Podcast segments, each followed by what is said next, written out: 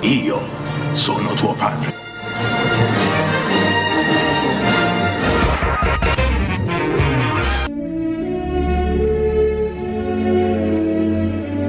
Il mio tesoro.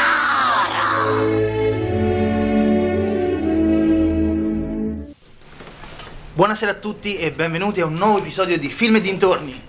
Siamo qui con il sergente Nico, Nicotin Crocker, il sottoscritto, il buon Cape Buonasera a tutti. e l'ospite d'onore che è Save. Adesso ospite d'onore non esageriamo, ma io non sono qua. Nel vero senso della parola, mi, sono stato come al solito trascinato in cose più grandi di me, e soprattutto molto più estese della mia resistenza. Infatti, probabilmente tra 4 minuti inizio a russare in maniera abbastanza fastidiosa. Ma buonasera a tutti. Beh, possiamo risolverla molto facilmente, andiamo di sotto al bancone, ci prendiamo una bella birrozza, perché Ah. ricordiamo che, che Radio Sverso trasmette da dentro Ah, sì, è vero, sì, sì, sì. Tendenzialmente non abbiamo mai notato questo. No, infatti, no, no. no, no. I nostri figati credo di sì. Eh, un pochino. Oggi parleremo delle top personali serie TV dal 2010 al 2019, cioè del decennio. Game of Thrones merda. Buonasera, ancora. E stasera eh, vi avvertiamo che se le pause musicali risultassero essere troppo lunghe o iniziaste a, senti- a sentire troppo silenzio, potrebbe eh, essere partita una rissa fra noi tre, perché se mi toccate le serie TV che mi piacciono, io vi ammazzo. Detto questo, detto questo, ci fa molto piacere sapere che in questo momento alle ore 11.11 di, eh, credo sia ancora il 6 di febbraio, tu hai commesso un reato. Grazie, lo segnerò. Perché che reato? Beh, minacce, fai un po' tu. Fai un po' tu. Se mi iniziamo a minacciare in maniera così... Ho detto vi picchio, mica vi, mica vi uccido. Allora, Ah, signore. senza dilungarci troppo in preamboli, Meglio. iniziamo. Inizio io. E vado già con una serie TV che non la tocca piano perché ci potrebbero essere parecchi diverbi su questa. How I Met Your Mother. Eh, E alla fine arriva Mamma tradotto in È del italiano. 2010? Cioè, È iniziata nel 2005 ed è finita nel 2014. Ah, quindi vabbè, allora- cioè non è finita nel 2014, l'ultima serie non conta. E qui già iniziamo la rissa. Però siamo, penso, sei d'accordo su questo. Allora, eh, l'ultima serie non conta, ti do contro, l'ultima puntata non conta. Sì, l'ultima puntata, meglio, giusto, giusto, giusto, giusto. Dopo vi spiegherò anche il perché. Perché ho messo Met Your Mother? Allora, premessa che come al solito da questa stagione vi ricordo che non metto più in ordine di preferenza, ma in ordine di anno di uscita. E questa è la, la serie più vecchia di cui, di cui parlerò oggi. Ho messo Met Your Mother perché? Allora, perché obiettivamente, eh, a parte il fatto che l'ho vista da ragazzo, che comunque 2005-2014, io avevo, eh, si parla 2005-15 anni fa, avevo 17 anni, e è finita che ne avevo 6 anni fa, ne avevo 26? Fa un paio di conti, fa un po' te. 32, sì, E, 26. e se non sai contare, Ah. fai anche un lavoro dove il numero è fondamentale, eh, non lo so. Sui multipli del 24 vado benissimo. allora, dicevo... Sarà una puntata molto lunga. dicevo ehm, praticamente è una serie tv con la quale sono fra virgolette quasi cresciuto e con me crescevano i personaggi i personaggi principali chi sono? Ted Mosby Marshall Erickson Lily Aldrin e il mitico Barney Stinson questi Personaggione. sì soprattutto se, se- quando viene a sapere che l'attore è omosessuale Mm, aggiungo anche uno sticazzi, proprio Sì, grosso sì. come una casa. no no no però è, molto Ma lo bello ri- come riesce a Ma fa- faccio un attimo, visto che parlavamo prima fuori dai microfoni, ricordiamo anche il buon eh, Barney, personaggio, soprattutto attore, ha fatto anche un altro personaggio iconico in un film. Eh, ne abbiamo parlato prima. Male, molto male. Studia, intanto parla di How I guarda, Met Your Mother. no, allora, lo- l'ho visto anch'io, però non me lo ricordo. Ah, co- cos, come no? Eh, sì, sì, sì, sì, eh, come no, no, non, non lo dire capo, lo deve scoprire lui senza, psichico, un senza. Wikipedia. senza Wikipedia e senza Un psichico. Sì. No, no, Ah, no, no, spo- no spoiler, capo. Vero, vero, vero, vero, vero, vero. Siete delle persone Dai. orribili. No! Perdonate. Uno dei film più trash della storia dell'universo. Non è- non è, un vero. capo- eh, ma Il è un capolavoro. Il primo non era trash. No, il primo è un capolavoro dell'orido che diventa bello e stupendo e meraviglioso. Quindi basta. Beh, scusate. Vai tranquillo. Digressione, digressione, come un sacco, un sacco, un sacco, un sacco. Allora, dicevo, eh, How I Met Your Mother è una delle serie tv eh, che ti colpiscono di più perché la crescita dei personaggi è talmente realistica e caratterizzata che tu provi le loro stesse emozioni e se per sbaglio in quel periodo, mentre guardi la serie tv, stai passando o hai passato ehm, situazioni simili, ri- riescono, cioè riesci a capire molto meglio quello che tentano di dirti. Di cosa parla I Met Your Mother? Obiettivamente il titolo è già spoiler perché di come viene conosciuta la, la madre dei due figli di Ted Mosby ai quali lui nel 2030 racconta della sua gioventù dal 2005 al 2014 14, sì. finché non ha conosciuto la mamma e mh, tutto inizia già con un, uh, uno schiaffo in faccia incredibile al buon Ted che era un giovincello che tentava di fare l'architetto e viveva a casa con i suoi due coinquilini Marshall e Lily che erano fidanzati eterni, eterni fidanzati, fidanzatissimi da anni e Marshall a una certa chiede di sposarsi a Lily. E Ted eh, lì non dico che gli crolla il mondo addosso ma si rende conto che è ora che trova l'anima gemella e da lì parte una serie di peripezie amorose terrificanti, alcune mh, ilari, alcune, tri- alcune tristissime. Però è una, comunque di base una serie comica. Sì, sì, sì, è una serie comica, il problema è che è una serie comica ehm, come Scrubs, nel senso ci mette due secondi a farti morire dalle risate e ci mette due secondi a farti morire dentro. Sì.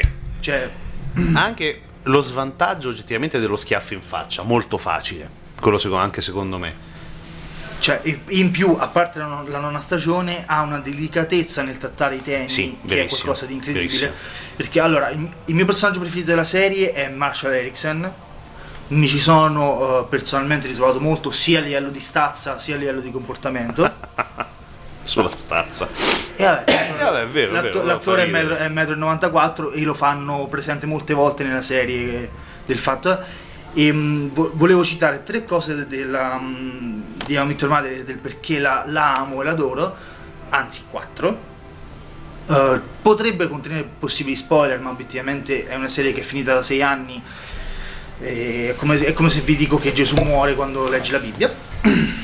Allora, i quattro mm, episodi che mi sono piaciuti più, quattro episodi, quattro sketch o episodi che mi sono piaciuti più sono quello in cui Marshall da adulto si è venduto alle multinazionali perché purtroppo deve pagare il mutuo della casa, eh, si sta per sposare, quindi si deve piegare e abbandonare i suoi sogni da ragazzo e si ritrova in un campetto da basket in piena notte e Lily lo, lo guarda e gli fa dai tocca ancora il ferro vai ancora a toccare il ferro. E lui ci prova. Io il giorno dopo questa puntata andato prima di andare al lavoro sono passato al campetto che all'epoca avevo fortunatamente sotto casa. Mi sono tolto la giacca e ho provato a vedere se arrivavo ancora a toccare il ferro. E sì ci, arrivavo ancora. Eh, sei anche 2,37 m, fai un po' tu, non lo so. quello mi è piaciuto tantissimo. Mi è piaciuto come è stata trattata la morte del padre di Marshall Sì, Erickson. Sì. perché obiettivamente eh, era un personaggio più che secondario obiettivamente era semplicemente questo lui è il padre te lo fanno vedere in 3-4 puntate ma non si mh, focalizzano mai troppo su di lui ma quando muore di infarto si focalizzano su come la prende Marshall e ci sono quattro puntate per farlo riprendere e ti spiegano tutto quanto, cioè ti fanno passare tutte le, le fasi del lutto, la rabbia, l'accettazione, la tristezza, è una puntata incredibile. Poi, terza, puntata, il pezzo del palloncino. Che poi viene sminchiato all'ultima puntata, ma il pezzo del palloncino è qualcosa di stupendo.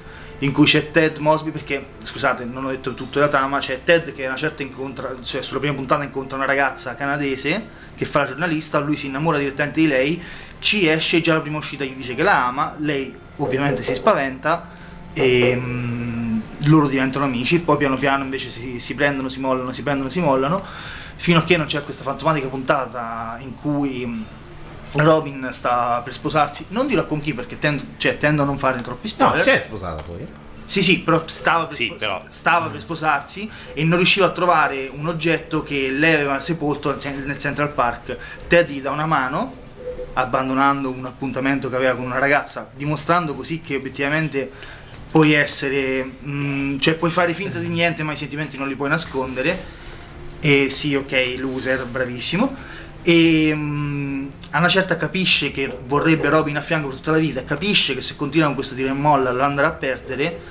E a una certa c'è un'immagine tipo proprio molto alla Scraps, molto, visu- molto visuale di mm, Robin che si diventa praticamente un palloncino e Ted che lo lascia andare. È molto È toccante come forte, scena. è forte. La quarta è spoiler gigantesco, ma ho adorato come Ted conosce la mamma, cioè la, la futura moglie. È una- un pezzo bellissimo perché c'è Ted che sta da solo in camera sua, triste, e inizia a sentire della musica provenire da fuori, va sul balcone e si ritrova che nella stanza a fianco, che era separata da un, um, un divisorio di, di parete proprio, quindi non poteva vedere cosa c'era dall'altra parte, sente una voce di una donna che canta Somewhere Over the Rainbow. E lui si- quando sente questa musica capisce che deve conoscere quella donna. E poi il destino, il fato. Que- la cosa del fato, sinceramente, non mi è piaciuta moltissimo perché ci calzano troppe volte. E secondo me, su- sulla Ma cosa del fatto. poi la cosa bella anche della serie è anche che c'è che lei, la mamma, appare in molte puntate. Sì. In realtà, però tu no- ovviamente non lo sai, non lo dici. Esatto.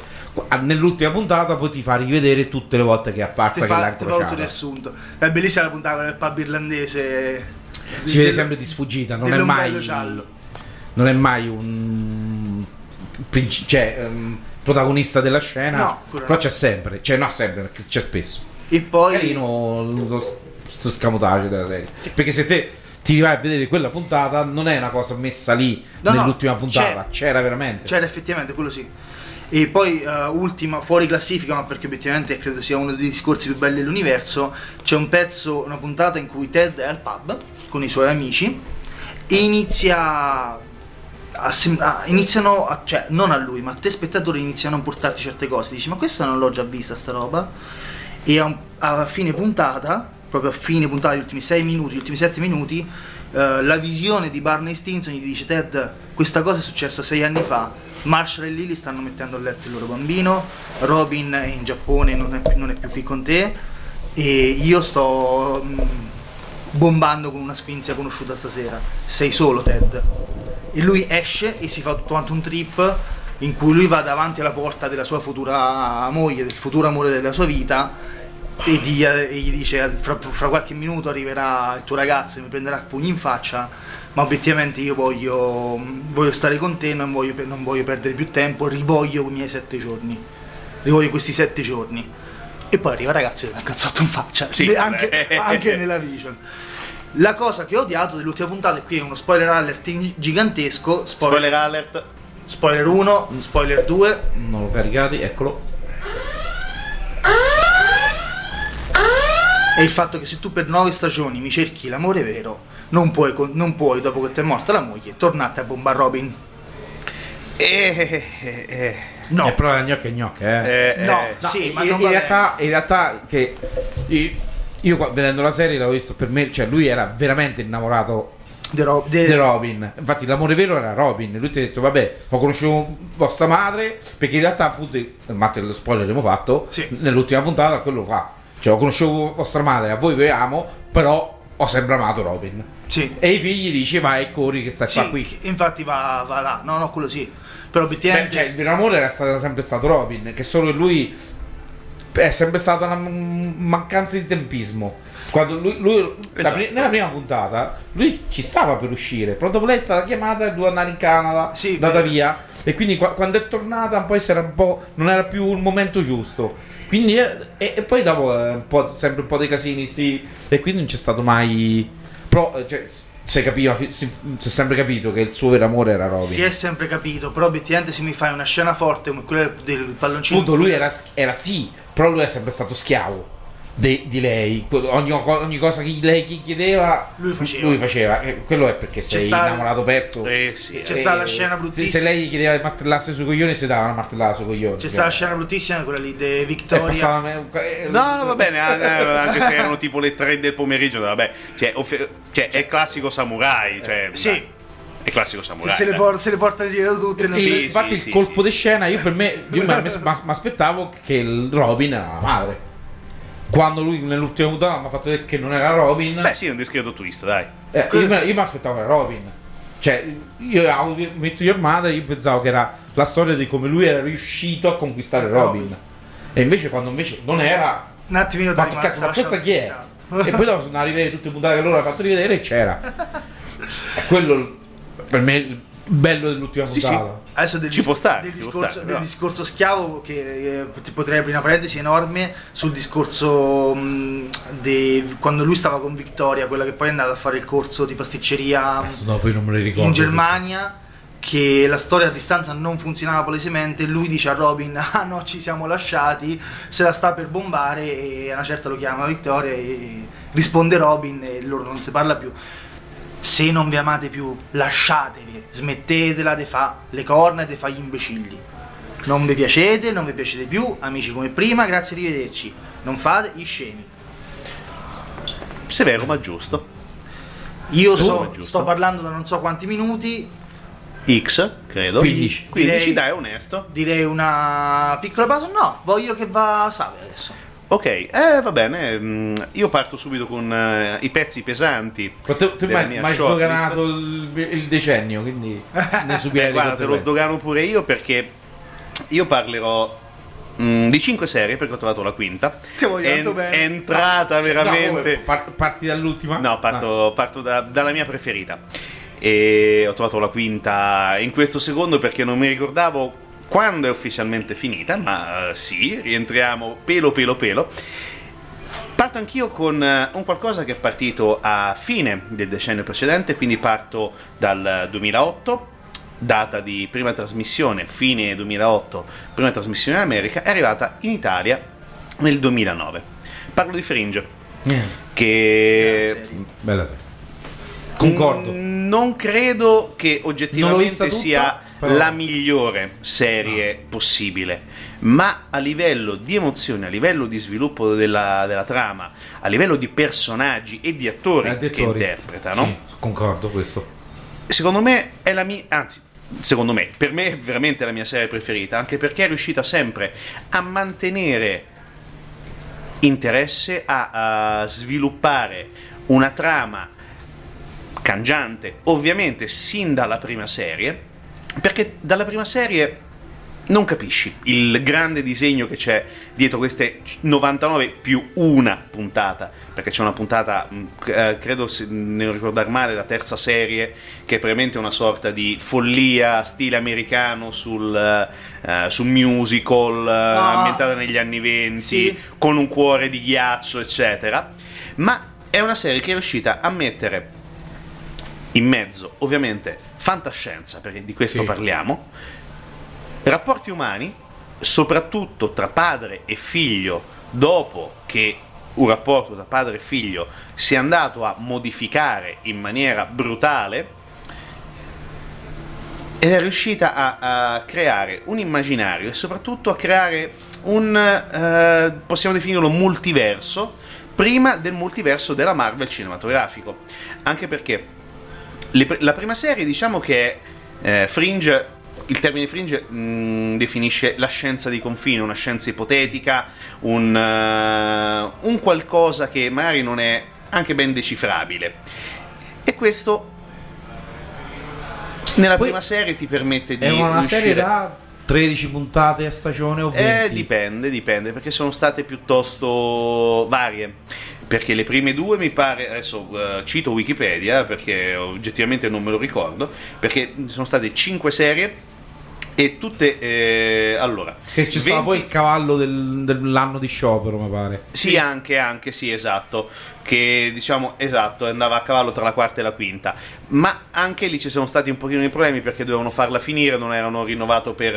Ah, 20, 20, 20, 22, insomma. Sì, più o meno sì, a parte l'ultima, la quinta che era tre- sono 13 puntate. Ma mm, quello che volevo dire era eh, dalla prima stagione praticamente vedi tutti fatti apparentemente slegati, non riesci a capire il disegno che c'è dietro. Vedi eh, delle morti bizzarre, delle tragedie Sì, inimmaginabili e non riesci a capire. C'era il filo conduttore, cosa. era leggero, leggero, quasi invisibile. Esatto, era invisibile. Questo filo conduttore, con l'andare avanti della trama, si inizia a sviluppare. Iniziano a comparire i villain. Perché all'inizio c'è una sorta di sovrast- una struttura sovranazionale di pseudoterrorismo scientifico, in questo caso ovviamente scienza di confine, come detto Fringe, inizia con un, un aereo che atterra con il pilota automatico e tutte le persone all'interno morte. Morte. Cosa cazzo è successo? E da lì il personaggio principale, uno dei personaggi principali, che si chiama Olivia, agente dell'FBI, Che per me attrice azzeccatissima. assolutamente sì, molto Alida, brava, molto bra- freddissima, molto brava. all'inizio, E soprattutto non è, è un protagonista femminile, quindi una serie è un po' particolare all'inizio. Beh, soprattutto, era- era soprattutto per, 2008 una, eh, per le prime puntate assolutamente sì, soprattutto per una serie di fantascienza. Esatto. E poi era mh, appunto era mh, e poi appunto 2008 eh, e, e non è bellissima, non è cioè è una bellezza ati- atipica, non è la classica gnoccona. Esatto, esatto. E Però- ci sta nel personaggio, eh, sembra veramente un, un agente un dell'FBI, sembra cioè, è credibile un, nella un parte. agente, esatto, un agente federale. Ini- Inizia a cercare di trovare la soluzione a questo primo mistero. Gli fanno un nome di uno scienziato, di uno scienziato che si chiama Peter Bishop. E, e però questo Peter Bishop eh, È matto. c'è un, esatto, c'è un problema tecnico anche piuttosto importante. È in un sanatorio perché lui praticamente è, mm, è andato fuori di testa diversi anni fa, è stato rinchiuso perché è stato appunto indiri- è stata appunto indirizzata verso questo personaggio. E però per riuscire a, a contattarlo, per riuscire a Walter Bishop, chiedo scusa, e per riuscire a contattarlo deve parlare con eh, il parente più prossimo, che in questo caso è il figlio, che si chiama Peter Bishop, Interpretato da, da Pesi, a Wanna Wanna Way, eccetera, eccetera, eccetera. Che si dimostra che è un attore. Sì, un, grosso- un- un ottimo attore, cosa che io la prima puntata ancora me lo ricordo, E- e ricordiamo un attimo che Walter Bishop è quello che ha fatto è il reggente di Gondor. Richard Sì, di Gondor. Denethor. Mm. E io ancora mi domando, par- parlando, di, parlando di, proprio di, mm, eh, di Walter Bishop, dell'attore, quindi John Noble, io mi domando come cazzo hanno fatto a non dargli mai un premio per questo personaggio. Perché? E spieghiamo. All'inizio questo personaggio lo vedi totalmente slegato, totalmente incapace di interfacciarsi con la realtà attuale. Vive di ricordi, vive di flash. Ehm, lui si rende conto di avere dei buchi, di non capire determinate cose e poi all'interno della trama si riesce a capire perché. Tutto questo non faccio spoiler perché vi invito a vederla. No, Fringe, su Fringe non puoi Fringe non può, anche perché è talmente complessa avremmo bisogno di tipo di tre ore. Però la cosa fondamentale è che attraverso l'interazione tra questi tre personaggi principali, quindi Walter, lo scienziato pazzoide, il figlio, Peter, che anche lui dopo si scoprirà con andare avanti un, un destino creato- ancora più inquietante. neologismi fantastici questa Sì, serie. assolutamente, No, assolutamente non, lo, sì. non le diciamo se no spoileriamo anche qua. No, qui, qui veramente e oggettivamente parliamo di spoiler perché se How I Met Your Mother è stata una serie oggettivamente mainstream perché comunque la trovavamo Sì, poi trattato- anche, trattata malissimo, trattata malissimo in traduzione. a, a pezzi bocconi. anche no? a livello di traduzione molto molto discutibile secondo me. Però Fringe in Italia ha avuto un destino molto particolare.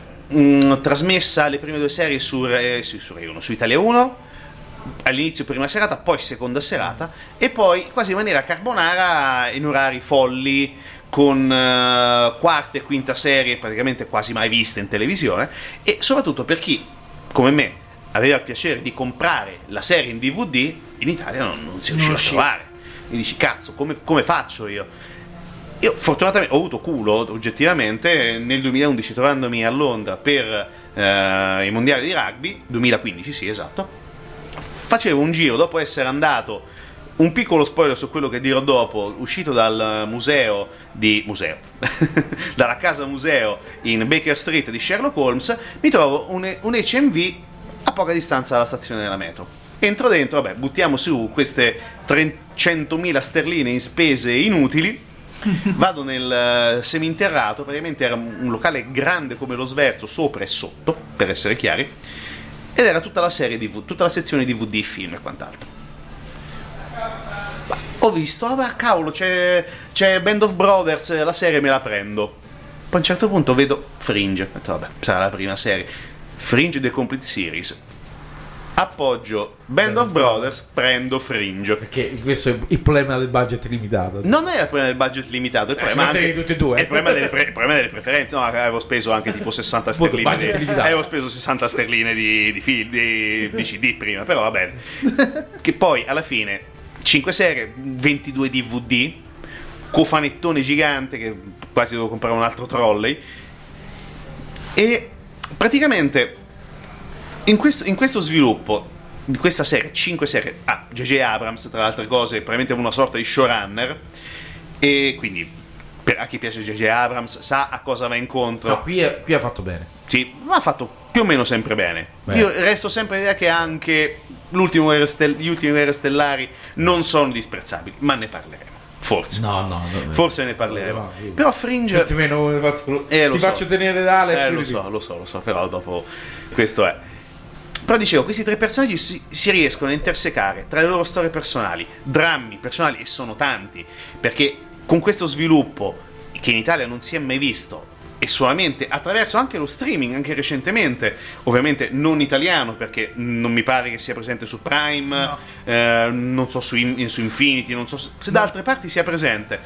Io avevo anche la fortuna... Perché- forse su Infinity, perché siccome appunto è Mediaset, quindi... Probabilmente sì, probabilmente c'è qualcosa, però ti dico onestamente non, non lo so. È una storia che parte con degli, atten- degli attentati pseudoterroristici e poi si sviluppa in tutt'altro. Universi- universi- un uni- due universi paralleli che si intersecano, si scontrano, rischiano di distruggersi. Due. Due, due.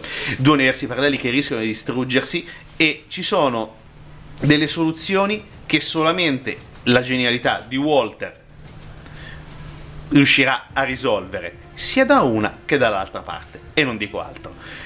Altra cosa fondamentale, anche i personaggi di contorno sono molto importanti, come per esempio il, eh, il capo di Olivia, ovvero Broyles, un attore meraviglioso che Lance Reddick, un un molosso eh, di colore du- quasi due metri, si- un personaggio meraviglioso anche a livello di profondità e soprattutto molto diverso dal- dall'una e dall'altra parte degli universi. E poi personaggio fondamentale eh, per dare lo sviluppo definitivo tra primo universo, secondo universo, trama verso quarta e quinta serie, abbiamo niente meno che il signor Leonard Nimoy, ovvero il dottor Spock, Yeah. che in questo punto uno dice cosa c'entra Leonard Nimoy, cosa c'entra questo personaggio? Questo personaggio è praticamente uno dei ipotetici cattivi delle prime due o tre serie, però con certi sviluppi, soprattutto dalla terza serie, si inizia a capire che questo personaggio sarà fondamentale per ricollegare i due universi, per evitare lo scontro tra i due universi e soprattutto salvare tutte le esistenze possibili ed immaginabili. E poi, soprattutto, continuerò sempre a dirlo, abbiamo gli attori principali, il cast, il trio, che secondo me sono dei personaggi assolutamente iconici, poco conosciuti. Anche in America, che è stata comunque, le prime serie sono andate molto bene e dopo via via purtroppo è andata scemando, soprattutto quarta e quinta serie. Un pochino anche per lo sciopero dei... Un po' anche quello, un po' anche che comunque il format che è una serie da 20 episodi, Sì. comunque un po' ah, stanca, nel senso C'è anche da dire che era ogni tanto periodo... c'è qualche episodio inutile. Qualche filler c'è sempre stato, come in tutte le serie, come giustamente da... Esatto. Lunghe. Poi dopo, la quinta molto più snella, molto più veloce, dritta, essenziale, perfetta. Poi dopo ci sono dei twist che oggettivamente non te li aspetti, ci sono delle citazioni, come per esempio quello che sembra uno dei tanti cattivi ipotetici, ma che poi dopo si, si scoprirà a, mm, avere un ruolo importante ma diverso, si chiama eh, David Robert Jones, ovvero David Bowie. Ci sono delle citazioni messe eh, come diciamo come mm, Easter dire, egg. lanterne, esatto, gli easter eggs che vengono colte, però non vengono sviluppate tantissimo se non hai un pochino di orecchio. E poi soprattutto, altra cosa importante, in italiano il doppiaggio non è stato disprezzabile. No. Ottimi, ottimi i doppiatori, quello, vabbè, ovviamente quello che... eh, adesso dico- dirò sempre pesi, però ok, ci siamo capiti. È lo stesso doppiatore di Dawson Creek ed è perfetto e calato. Joshua Jackson. Joshua Jackson, grazie. Che, pur- Sono- che purtroppo si è macchiata la carriera. Fabrizio Manfredi. Fabrizio Manfredi, esatto. Si è macchiato la carriera, però oggettivamente... Vabbè, era il suo primo. Sì, sì, Sì, no, il ruolo più impo- un- era un il ruolo più importante il che era un modo di dire che si è macchiato la carriera, nel senso ha fatto. Cioè, lui è un attore che secondo me è molto bravo, obiettivamente, ma purtroppo tutti quanti lo ricorderanno come pesi. Certo, purtro- purtroppo sì, è uno stigma che si dovrà portare dietro.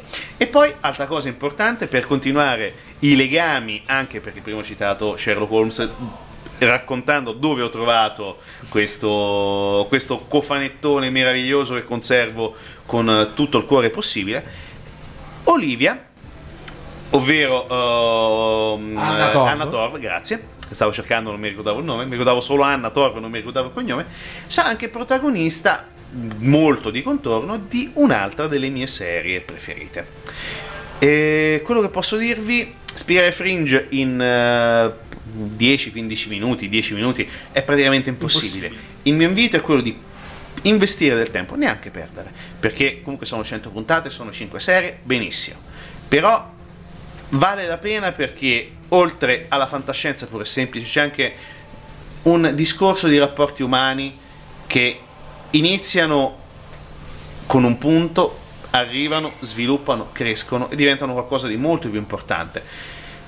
E secondo me non deve essere sottovalutata perché ha anche delle implicazioni anche a livello filosofico interessante, soprattutto sul, eh, sulle scelte, sulle possibilità, sul, eh, sulla voglia di, ehm, di evitare il male da un certo punto di vista. E non dico altro perché qui veramente, come ho detto prima, non è una serie mainstream purtroppo, non, non è come Sherlock perché già l'ho spoilerato prima. È un po' troppo complicata. Bisogna, per- bisogna investire tempo, bisogna Sì. investire tempo, sono 100 puntate però secondo me lascia un bel ricordo e soprattutto lascia la voglia di vederla ancora, ancora ancora perché comunque sono, sono dei, dei quadri che devono essere sviluppati in maniera continua, non è una serie che, ti, che autoconclusiva, ti lascia così com'è, non è un Law and Order o una signora in giallo per dire altre mie due serie preferite tra le tante, soprattutto quelle vecchie Sì, perché sono. no, lì la trama non sono c'è, spot. Eh. Dopo c'è mai qualche cosina Sì, tanto come è ricorrente. Minds, insomma, però però- tipo il nipote di tutte- Jessica Fletcher che ogni tre secondi viene, viene accusato di aver assassinato chiunque. Però Sembra innocente, però. sì, beh, eh, ma lo vedi anche, c'ha c'ha la faccia da, da- cefalo, gli si vuole bene, però non potrebbe neanche ammazzare una mosca. Però Fringe, guardata, è impossibile da spiegare in poche parole, deve essere vista perché Almeno è un ve- capolavoro, accidenti. Almeno in La trovate su Steel e su Premium Action. Ah, a posto, quindi Ma no, quelli credo siano... Quando andava in onda, forse. Ah sì, quelli erano i vecchi canali, sì sì. No, io mi... Ah, l'ultima cosa probabilmente la, la lascio perdere. Io mi ricordo la prima volta vista. Io stavo mm, lavorando, stavo a casa dei miei, a un certo punto arriva l'anziano padre, io stavo con le cuffie, stavo, stavo scrivendo. A un certo punto mi picchietta sulla schiena, non mi giro, mi inizia a scuotere, tolgo le cuffiette, dico che cazzo vuoi adesso? E tu no, c'è una serie nuova, questa è bella. Che cos'è? No, è fantascienza. C'è un aereo che arriva senza nessuno a bordo, tutti, tutti morti, tutti scheletri. Vabbè, ho capito, lavoro dopo, andiamo. Che È iniziato, è iniziato così il mio approccio con Fringe. E oggettivamente devo dirgli solamente grazie. Perché è stato veramente un- una svolta. Una svolta bella. Ok. Passo la palla al capo oppure andiamo con la musica? Allora, andiamo un attimo in attimo pubblicità perché musica. siamo. In eh, pubblicità? cioè, Devo le con- pubblicità? Scusate, con la mu- Molto bello. eh, so, so il clima Sanremo, quindi Molto Poi, visto che l'hai nominato, andiamo con David Bowie. Uh. Caso, caso, eh. E vabbè, oh, il culo anche questo. A tra poco. Yeah. you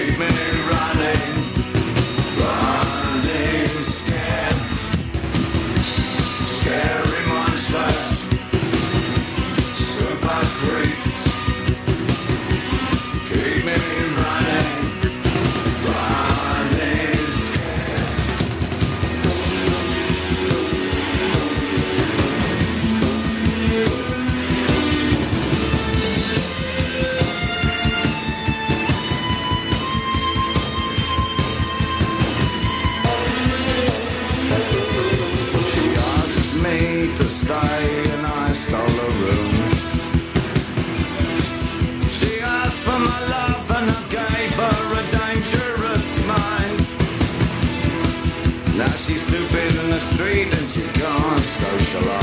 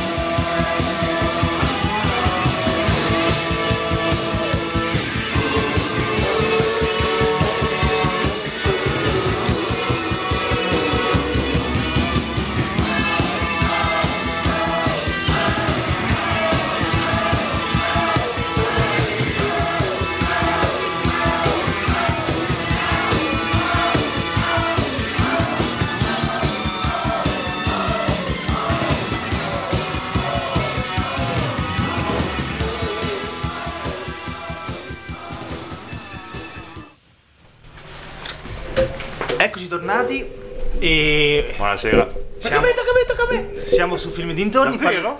parliamo di serie TV, le migliori del decennio dal 2010 al 2019. Che poi in realtà è... basta che siano finite in questo decennio. Sì, diciamo che abbiamo trovato una gabola. Un escamotage. E ora E che sfrutterò Il subito. crack, è, è un crack, è un crack, come quando guarda, i le mie prime tre eh, sono iniziate prima e finite dopo. Ah, vai tocca a Inizio con eh, una serie che a me mi ha consigliato un amico che io non sapevo di esistesse. L'amico o la serie? La serie. Ah, ok. No, Eh, lui stava già alla terza serie addirittura. Io stavo quindi non "Ah, gu- guardala, è, è figa. In due giorni l'ho superato. Ok. Quindi, eh, e sto parlando di Sons of Anarchy. Che è iniziata nel 2008 e finita nel 2014. Sì. E sinceramente, Bella. io non so come Alex, non ho pianto alla fine, però. Cioè, mi ha lasciato un po'. il- La, la, la scena finale mi ha lasciato un po' di malone, me l'ha lasciato effettivamente. Io purtroppo Bellissima. Sons of Anarchy non l'ho mai visto. Me Allora- l'hanno consigliato tutti. Deve, deve un po'. Un po' piacerti l'ambiente dei motociclisti perché è tanto motociclista, c'è tanto eh, gang motociclista. Però se tu, se tu superi le prime 4-5 puntate, che praticamente è solo quello, Ok. poi dopo si sviluppa tutta la trama, tutta la gli intrecci vari, è una bellissima serie. E ci stanno c'è un finale di stagione, mi pare la seconda stagione, il finale è strepitoso. Epico. Sì. È veramente strepitoso. E non, non posso dire niente perché eh, sarebbe spoiler. Quindi, eh, ci anche lì ci sono moltissimi attori famosi. Il protagonista è il biondino, eh, ha fatto anche Hooligans. È un attore abbastanza famoso. Hooligans, quello con l'Aja Wood, dici? Mm, no, Ah, no, Sì, forse sì. il film, dici, no? Charlie Human. Sì, Hunnam. sì, sì, sì. Sì, un anno, sì, sì. E, e questa a me la serie mi è, piaciuta tantissimo. eh, mi ha cambiato anche la vita. Nel senso che io ho iniziato a parcheggiare a Reto Marcia vedendo loro. Perché loro sono motociclisti da grande motociclista. E quindi loro ho detto: se hanno tempo, par- perché con la moto ripartire, tu devi spi- eh, spingerla Sì. indietro. Quindi ripartire ci vuole tanto tempo. Quindi loro se hanno tempo parcheggiano con la moto a retromarcia perché se va- arrivano con calma hanno tempo, ma non sanno mai se hanno fretta a ripartire, quindi sono sempre pronti a ripartire. Con l'idea io ho iniziato anche io a parcheggiare a retromarcia. Così Pensa tu? eh, Ah. il punto è quindi se una serie perché alla fine cioè, è vero perché se ho tempo fare una manovra in più non mi cambia, ma lei- invece se ho fretta devo uscire Via, di via, corsa, via, scappa, scappa, so scappa. eh, no, so- Eh, sono certo. pronto a pronto a partire, però ci ho sfasciato la macchina un paio di volte. che dopo Eh, parcheggiare davanti se sei distratto perdi lo spigolo che non te ne accorgi. Tunk. Quello è il tuo lato femminile. Che non E la retromarcia poi Eh. spinge, se, dopo, se non c'hai la, la macchina s'accaccia- s'acciacca subito. Eh, diavolo. Però ecco, eh, sono solo 5 serie, non sono tantissime. Solo è una parola un po' grossa. Beh, oddio, no, non è vero. Rispetto anche a tante, a tante serie, soprattutto anni 80. No, sono 7 serie, scusa. Ah, 7. È vero, sì, cavolo. Beh, è abbastanza, Beh, dai. il- giusto. Beh, dipende. Secondo me dipende perché 92 episodi ci sono tutto. tante serie che spesso e volentieri si esauriscono dopo due, tre stagioni, diciamo così. Quello purtroppo. so- comunque sono ecco 13-14 episodi a serie, quindi non è una serie lunghissima. Sono tante serie, ma Non la storia finisce velocemente. Quindi sono quelle serie corte dove mh, mh, c'è massimo una puntata filler. Ok. E qui c'è è la serie appunto è una storia, non è singoli casi. Tipo, tipo- Fri- è tipo un Fringe film. comunque parte che è singoli casi. Qui invece c'è una storia continua. Ok. Dopo c'è il, te- il- il tema della puntata c'è un pochino. Ok. Però comunque si va a riallacciare sempre Però alla, è- sto- alla storia principale, sì, sì. È tutto molto legato. Io non, non sono come voi lunghissimi, quindi mi fermo qua. E noi siamo charlieri, il problema è questo. Allora riparto Anche perché io. poi l'ho vista, cioè, ormai Un po' di, 2014. un po' di anni fa, dai. Allora riparto Richiamino. io con la mia seconda serie che è Brooklyn Nine-Nine. Serie che potete, che potete trovare completa su Netflix. Che L'ho scaricata. Ah, che era difficilissima da scaricare. Era difficilissima da scaricare, non si trovava. La trovavo solo su torrent. Brooklyn, dici? Sì. No, si trova, si trova. Adesso, quando io lo, Ah, la vabbè, guardavo lì. in diretta, si trovava solo su torrent e due o tre settimane dopo che era uscita, cioè era un lago di sangue trovarla. serie che è iniziata nel 2013, tuttora in produzione e finora sono sei stagioni. Allora, Brooklyn Nine-Nine è quello che più si può avvicinare a Scrubs e quello che più si può allontanare da esso. La storia parla di Jake Jacob Peralta, che è un poliziotto del, del distretto 99, del 99esimo, e la serie è comica, comica proprio. Questa non è comica che ti fa riflettere. Cioè sì, ci sono anche delle puntate, Sì, vabbè, però- però obiettivamente fa ride, ride dall'inizio alla fine. Sono stile sitcom, quindi 20 minuti, 25 minuti a puntata. Una stagione te la mangi in un pomeriggio. Però guarda, se tu la vedi, ehm, la chiave di lettura dell'integrazione del gay è fortissima. No, no, no, io non ho detto che non, è, che non è seria, ho detto che è molto comica, molto leggera, molto... Però obiettivamente sì, va a trattare molti temi. C'è un attore che io adoro, eh, che è Terry Crews, che fa il, eh, il salutista. Terry Crews, per chi non lo, per chi non lo sapesse, è eh, l'attore quello di colore che ha fatto anche The Expendables, e ha fatto- e è stato reso famoso con una pubblicità in cui si attacca gli elettrodi ai muscoli, inizia a suonare gli strumenti muovendo i muscoli. Bestione incredibile Follia totale. e di una simpatia allucinante. Praticamente Jake, Pera- eh, Jake Peralta eh, è un detective del eh, 99esimo e risolve casi. Basta, punto. Molto semplice. Il problema è che il 99esimo è un distretto di folli. Sì, sì, Cioè- c'è tutti. c'è- anche mm, il- quello piccoletto che è un fan di Peralta. chiama? Eh, ti, ti- ti dici, la- dici l'amico suo che Sì. è quello, quello fissato con la cucina stramba. Eh, quello- anche quello è fantastico. c'è, certo. c'è Scalli che è quello un po' cicciottello che è il, detective, il classico detective che Ma anche la, la messicana. Eh, lei Ah, è. Beh, allora. eh, No, I personaggi sono tutti carini, cioè, no, sono tutti, tutti macchiette. Sì, sì, sì, sì, Sono sì. tutti macchiette, però, è mm, molto divertente e comunque abbastanza serio.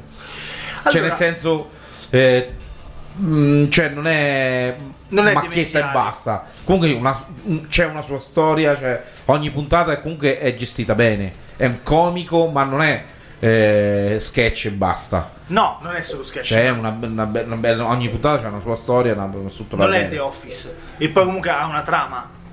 Sì. Nel senso, comunque ci sono delle dei personaggi che rivedi più di una volta.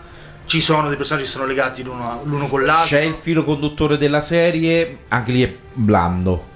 Sì, Che altro legano 3-4 puntate, non è che c'ha tutta una serie uno scopo. Però e, eh, in più le puntate di Halloween di Brooklyn Nine-Nine sono dei capolavori indiscussi.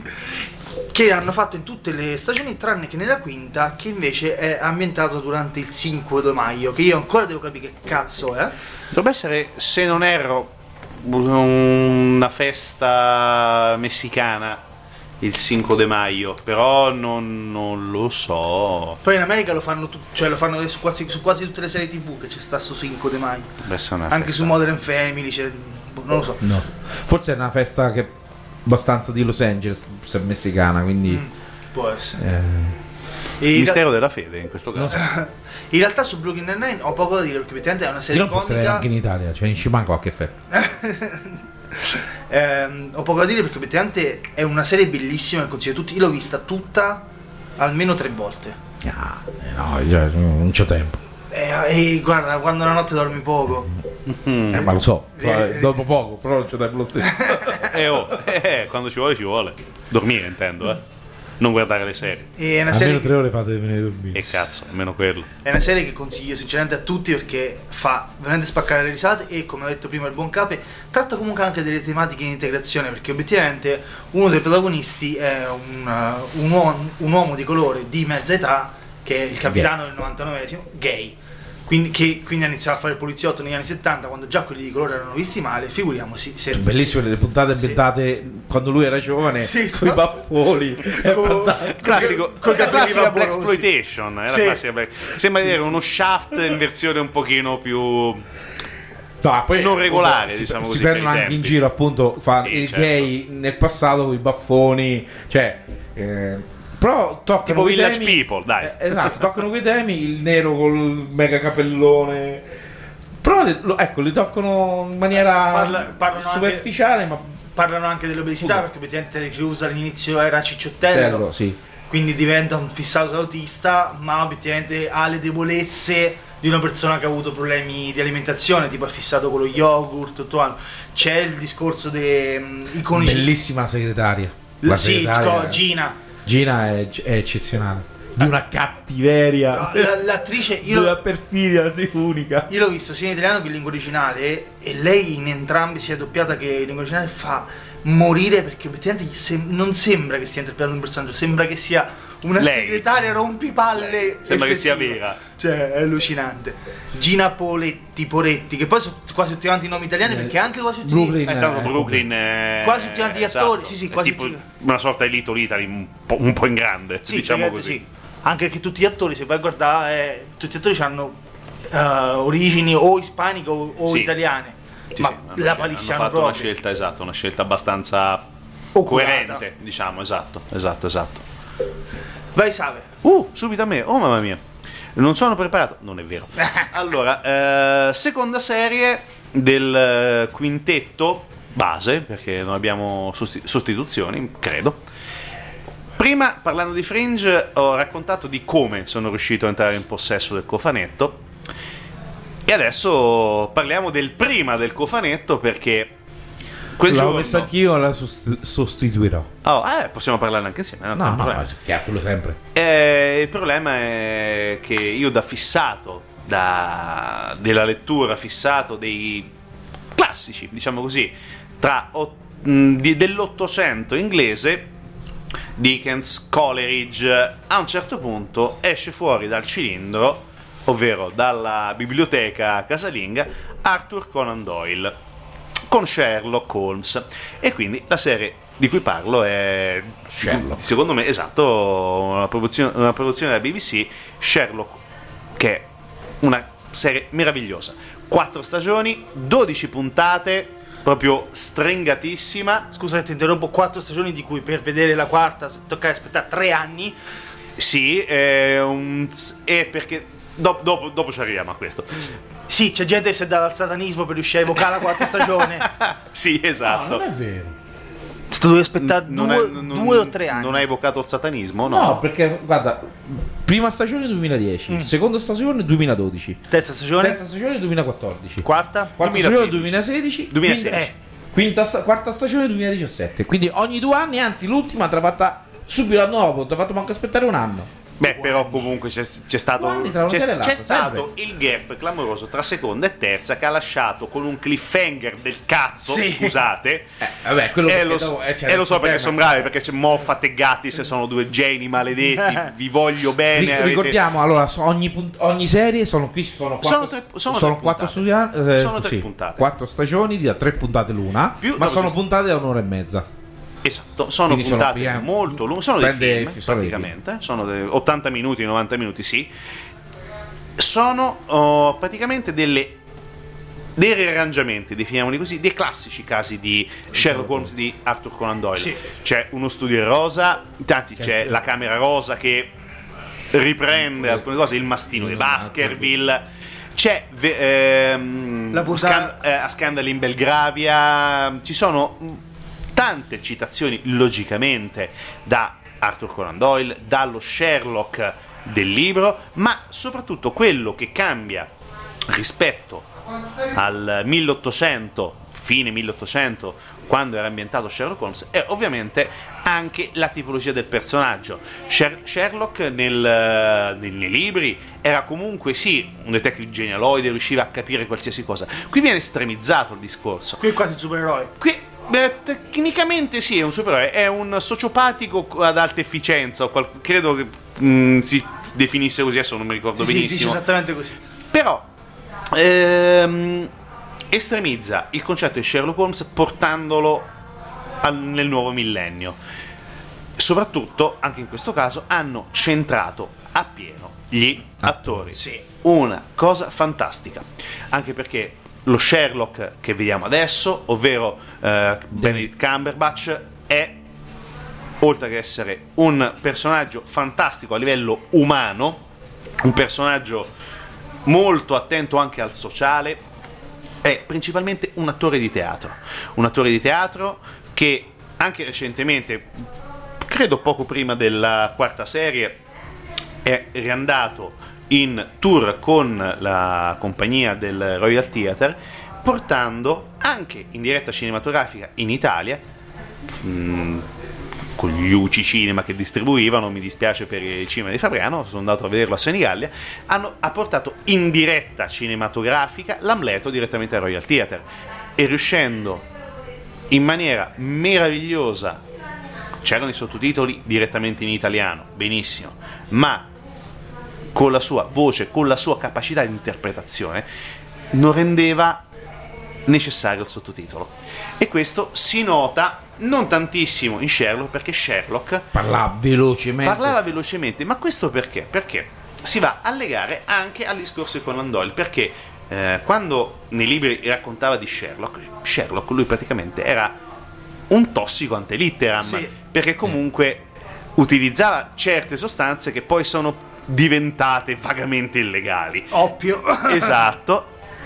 Ed hanno mutuato questa dipendenza da sostanze stupefacenti con la dipendenza Da nicotina. di nicotina. E quindi lui andava in giro, almeno per la prima e parte della seconda serie, con cerotti di nicotina e diceva questo è un caso a due cerotti, per dire.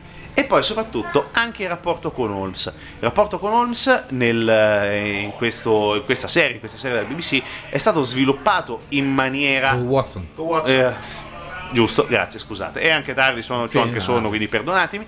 Con Watson è stato sviluppato in maniera incredibile. Watson, tra l'altro, scusatemi se mi permetto, Benedict Cumberbatch clamoroso, ma Sì. l'attore che fa Watson Sì, sì, sì, sì, è sì, sì, da sì, sì. Applausi a quasi ogni puntata. Che poi, tra, esatto, tra le altre cose, oltre che essere la spalla perfetta, Ha fatto la guida galattica per stoppisti. guida galattica, Lo ha, Hobbit. fatto, ha fatto Bilbo Baggins da giovane, quindi, cioè, quindi non è. Ha fatto. ehm, non mi ricordo il personaggio su, eh, sul ciclo della Marvel, quando faceva l'agente eh, Su su, Black Black Panther. Panther.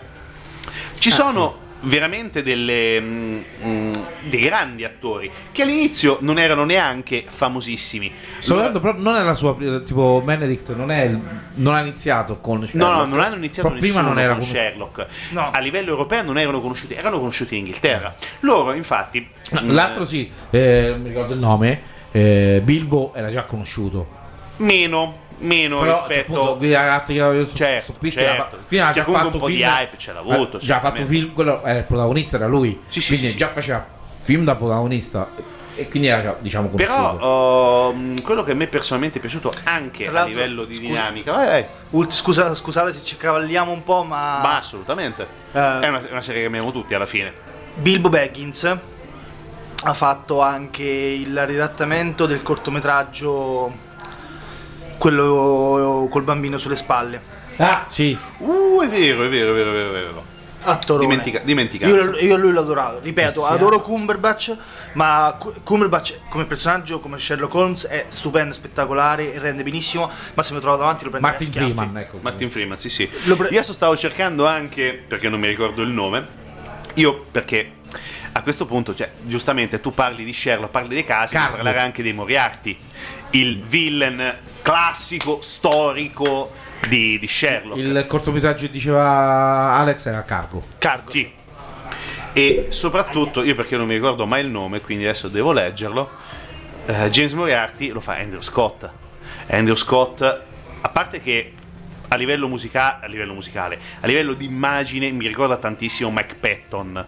E quindi è un qualcosa che io già adoro a prescindere. Il, po- il buon Michele De Pattò, ex fabrianese, ricordiamo anche questo tra le altre cose, cantante Fate No More, sposato con una fabrianese ai tempi, di San Michele per la precisione. Ma sei serio? No, no, serio, serio, giuro. Assolutamente sì. è vero. Andrew Scott è stato probabilmente il villain, anzi la scelta migliore per interpretare Moriarty, perché Moriarty nei libri è un genio. Ed è un genio anche in questo caso, ma è un genio del male, perché è il contraltare diretto di Sherlock. Se Sherlock è un consultant detective, lui è un villain consultant, un o consultant. qualcosa del genere. No, no, lo dici proprio. non, non so se l'ho detto in maniera corretta in inglese. Lo Tu mi scuserai se io ho preso errore. Dalla tua. No, sei, sei comunitario ancora. Lo dice proprio, No, dice I'm, a, sì. I'm a consultant for villain. Lo dice in una puntata. Cioè, non, non mi ricordavo bene, E però. la, e la puntata quella con i cecchini È la fi- eh, che poi sopra. Ecco, Cioè, altra cosa. non spoiler, ma La- effettivamente- No, che qui. No, Sherlock fortunatamente ha avuto di ottimo, ottimo, ottimo successo. a livello di regia è qualcosa di A livello di- perché lo anche spesso. Lo, quindi. lo hanno spesso, lo hanno passato, credo anche su o Cielo, su mm, aiuto o su Giallo, non mi ricordo. Però c'è su Netflix. c'è su Netflix eh, o tutti i DVD, tra le altre cose. E poi, soprattutto, hanno avuto anche il coraggio, oltre a sviluppare le trame dei vecchi, dei vecchi, dei, comunque dei capolavori di Conan Doyle in chiave moderna, hanno fatto anche una sorta di speciale che è eh, The, ehm, The Corpse Bride, assolutamente no, The Abominable Bride, Bride. The Abominable Bride. Ambientata molto, però esattamente nel- nell'Ottocento, lì in, in periodo vittoriano, ancora ah, molto più particolare e soprattutto anche in questo caso fatta molto bene.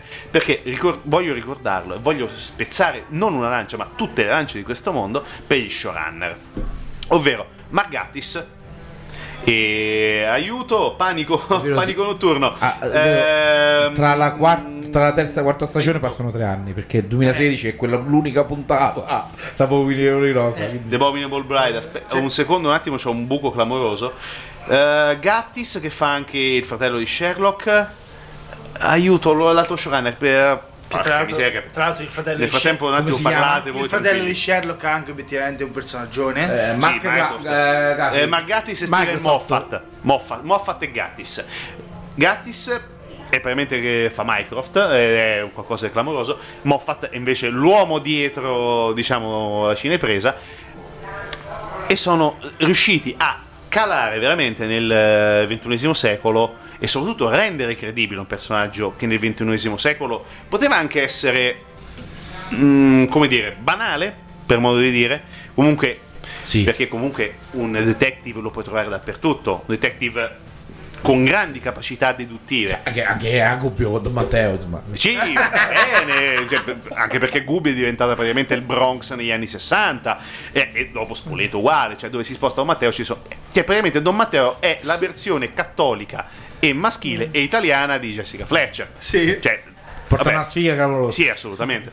Però, tornando a Gattis e Moffat, sono riusciti a calare veramente un personaggio anche desueto per il nostro Modi, millennio anche- anche e soprattutto modi. nei modi, soprattutto i modi, soprattutto anche l'interazione con i social network o comunque l'interazione con la tecnologia, perché lui, prima puntata, non si vede Sherlock, si vede l'estrada, si vede l'estrada, l'assistente, parlano di alcuni suicidi, definiti suicidi, a un certo punto iniziano a trillare tutti i telefoni.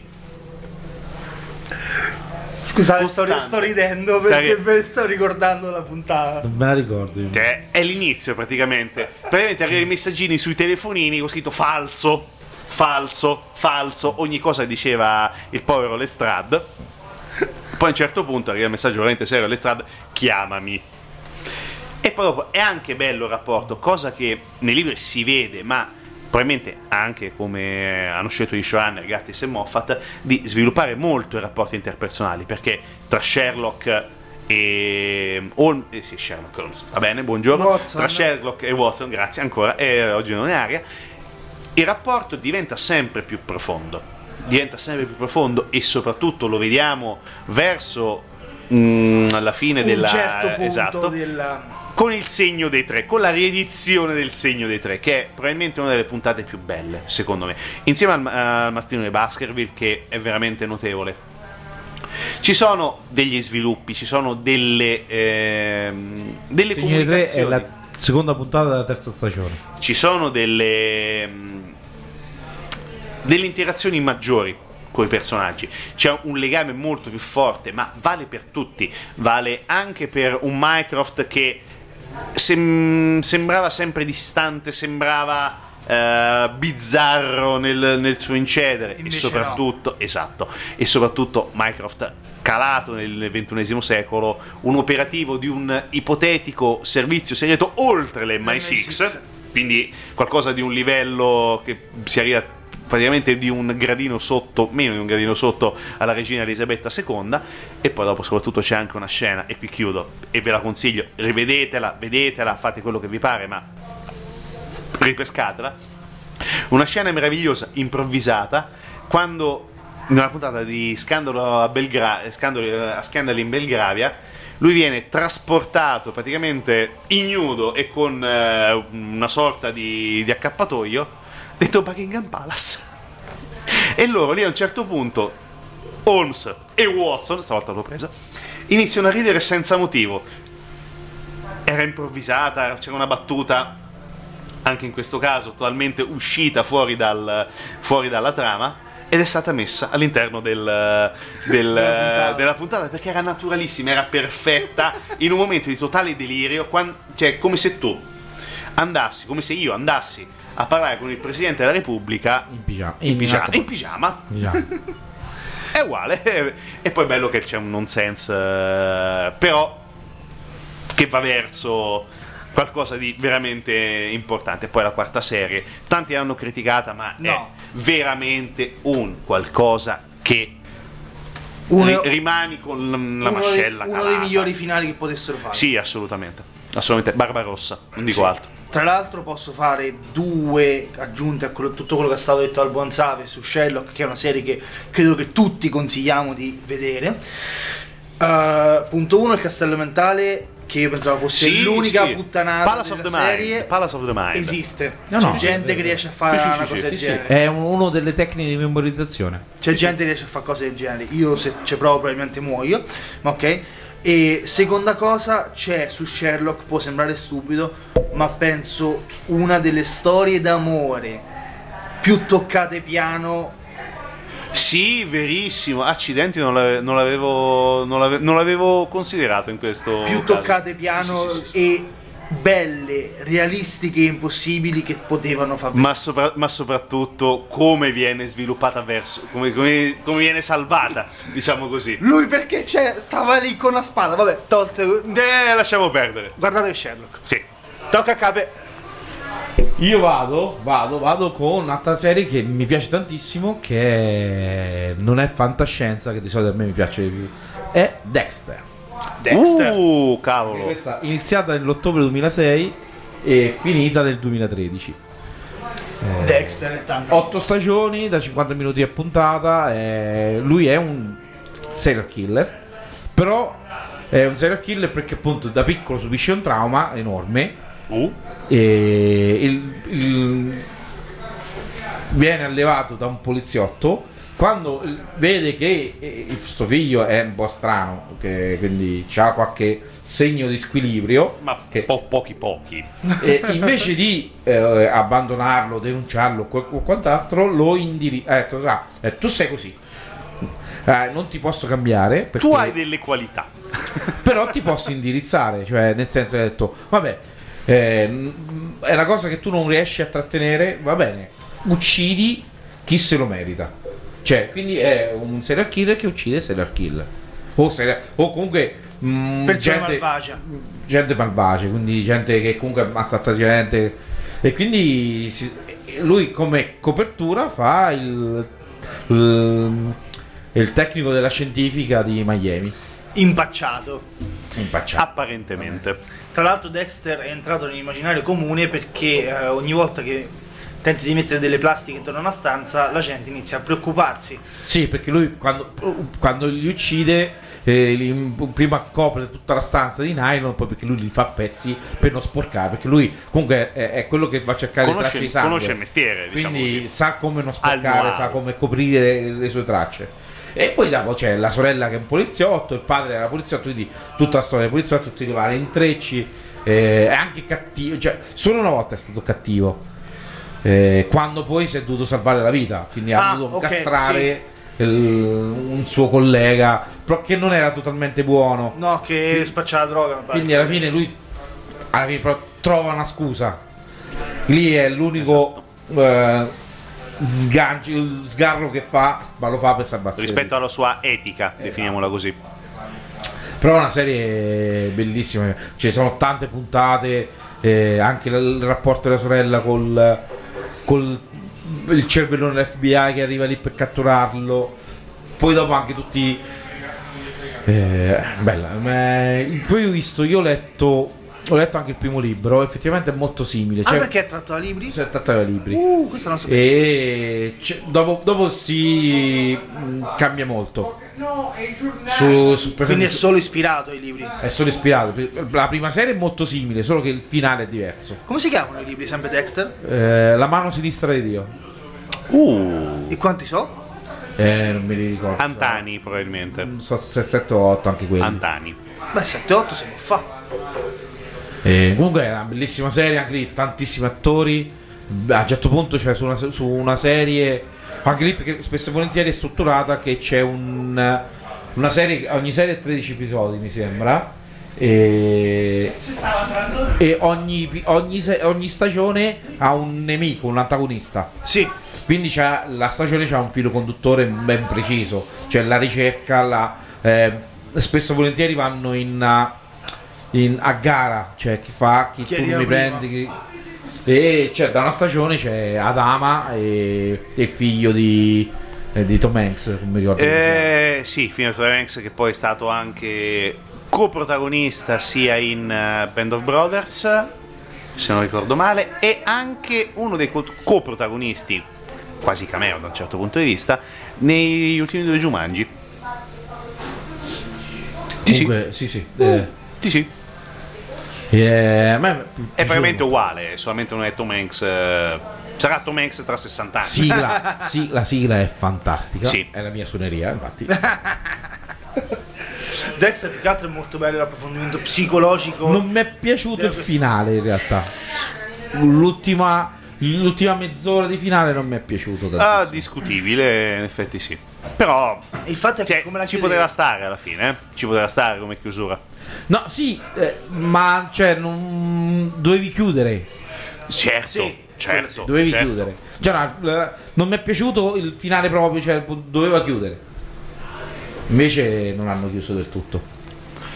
Chi lo sa, magari tira- tireranno fuori una, una serie, un qualcosa. Però vai stava, lo rendevi più. la- alla fine si era umanizzato. Sì. Lui si era. Cioè, beh, e quindi invece così. eh, mm, hai un po' fatto perdere il gesto che ha fatto. Sì, Sì, sì, quello sì. sì, ci- sì.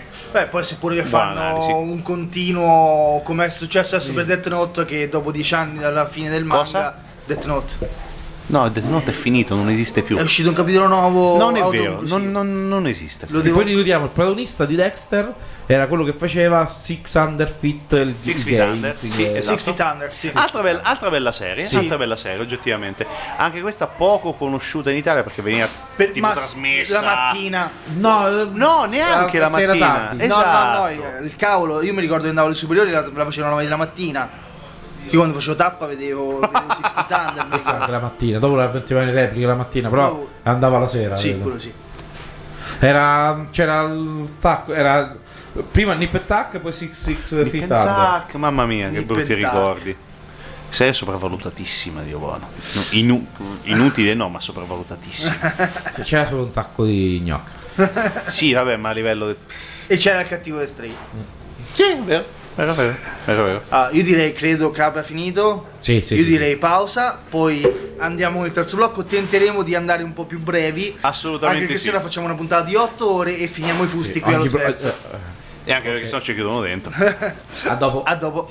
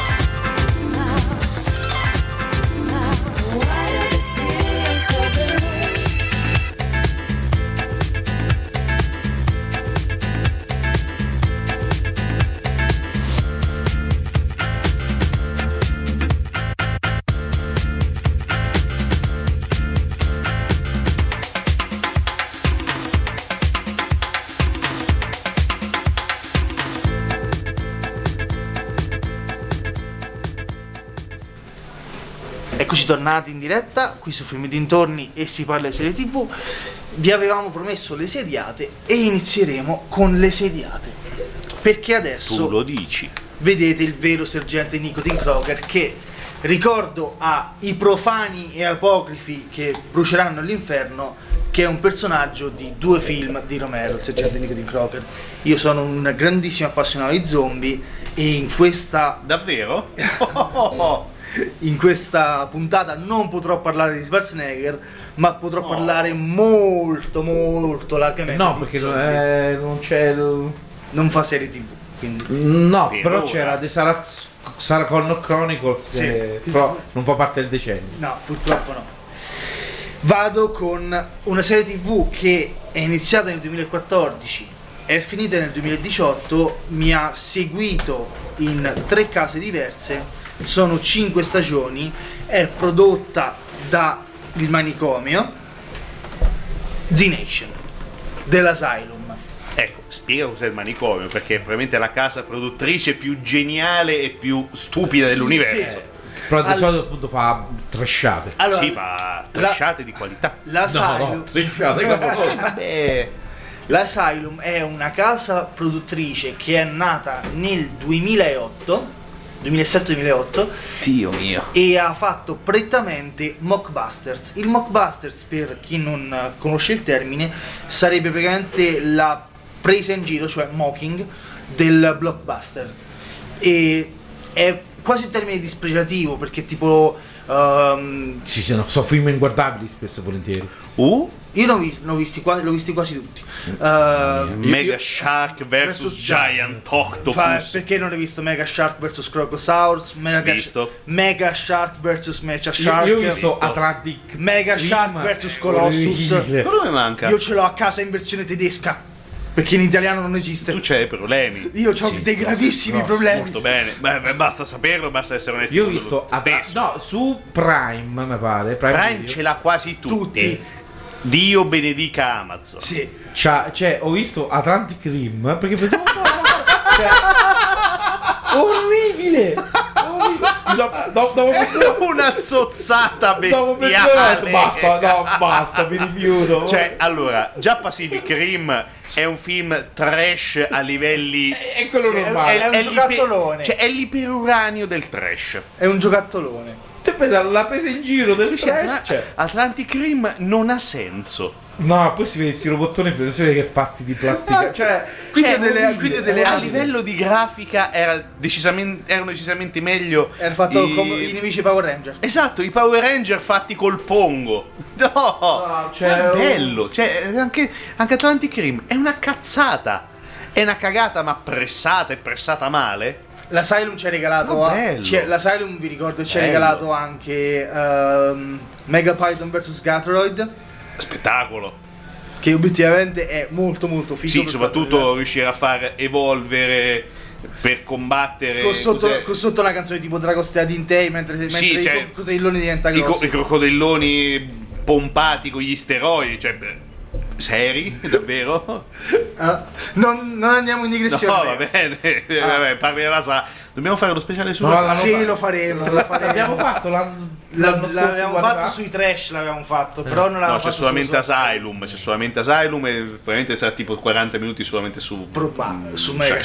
Shark o Sharknado. Eh, Allora, dicevo, ehm, Asylum comunque credo abbiate capito di cosa si stia parlando, anche perché non abbiamo visto dei loro film. E io ho messo Z-Nation non come provocazione perché non mi chiamo Achille Lauro, ma come eh, pensiero serio nelle top 5 serie del decennio perché obiettivamente è la migliore, una, cioè nel decennio, per specifico nel decennio perché Dead Set purtroppo non è del decennio, è una delle migliori serie tv sui zombie mai fatta perché si vede che più budget avevano più investivano. Più budget avevano più riuscivano a fare, a far andare bene lo sceneggiatore. Non c'è un buco di trama neanche a pagarlo oro e finalmente hanno buttato sul cliché dell'outbreak Oh, basta con sto cazzo di outbreak Sarebbe? L'outbreak zombie sarebbe il- l'inizio dell'apocalisse zombie. Avete rotto i coglioni. funziona sempre nel solito modo, c'è un tizio che morde la malattia si sparge, è normale, capita così. Qui partiamo tre anni dopo. Le risorse sono già finite perché ci sono, ci sono degli studi che lo sceneggiatore dell'Asylum si è letto di quanto ogni nazione, ogni singola nazione può reggere in caso di apocalisse zombie. L'Italia, se vi interessa, 4 anni.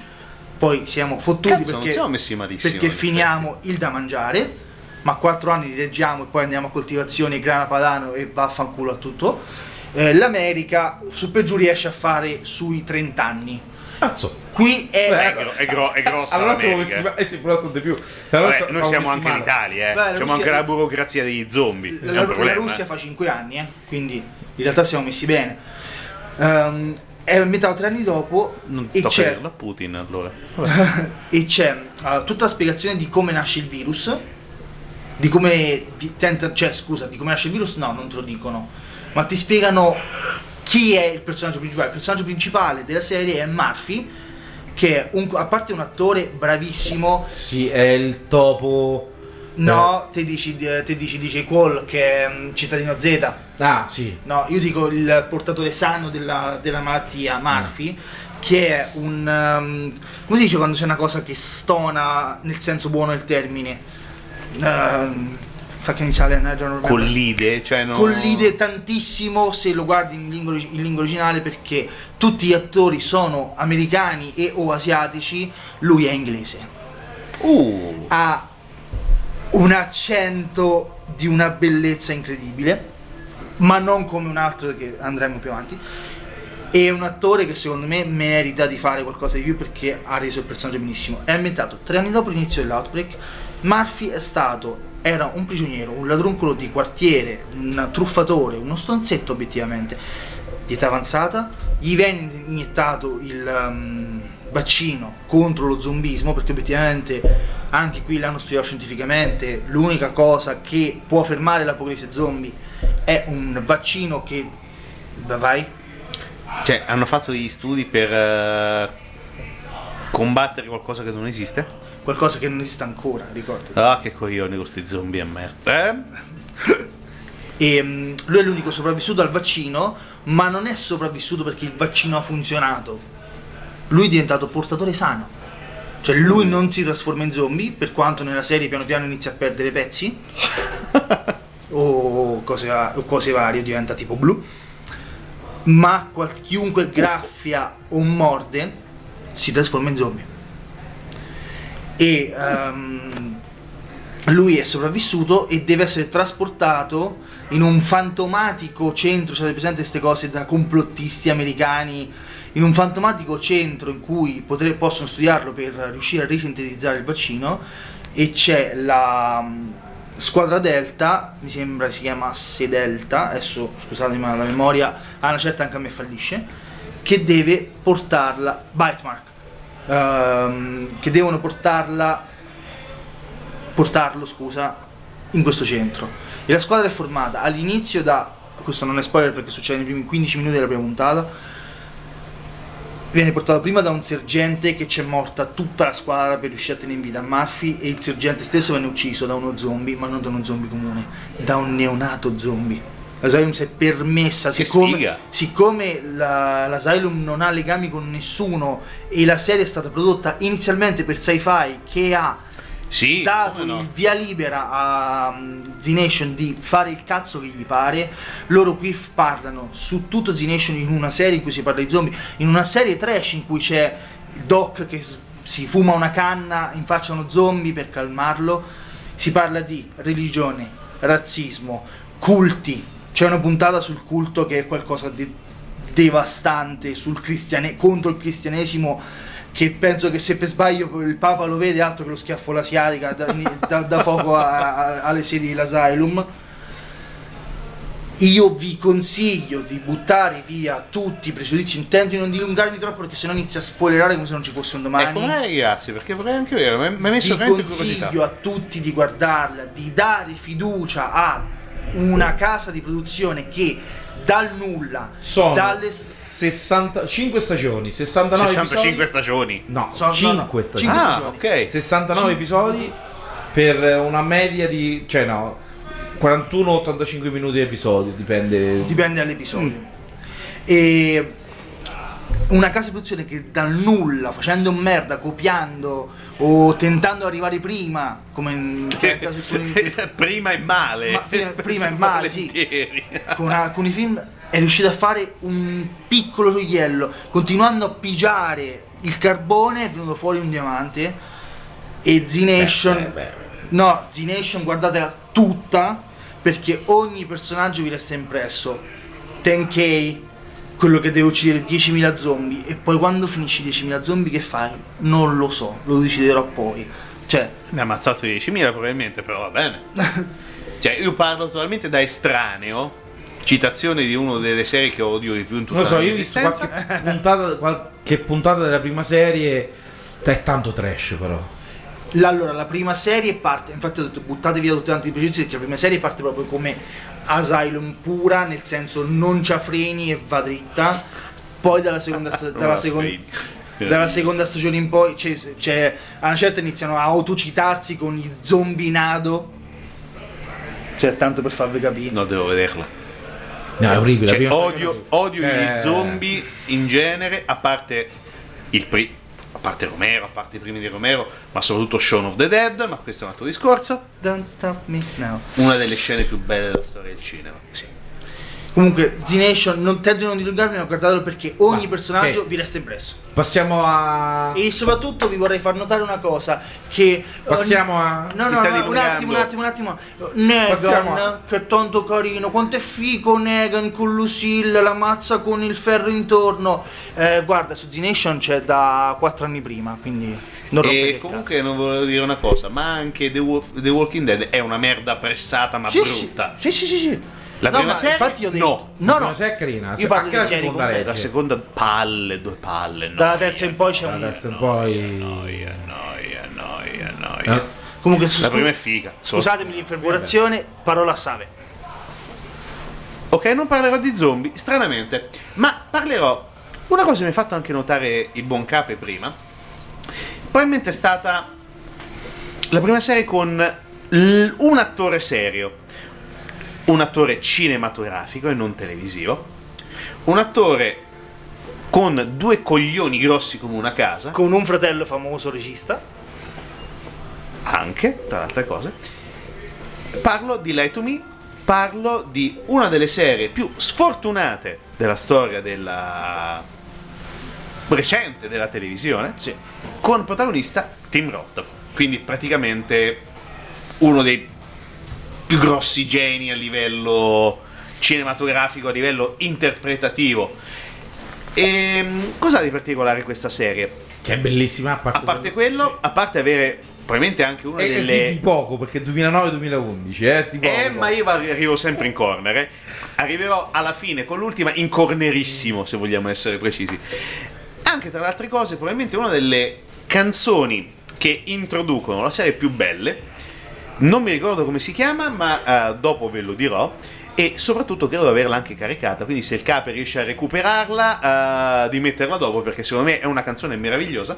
Dammi Allora. qualche indizio. E cercala in inglese su Wikipedia, qua adesso sono un attimo un, po- un pelino impicciato.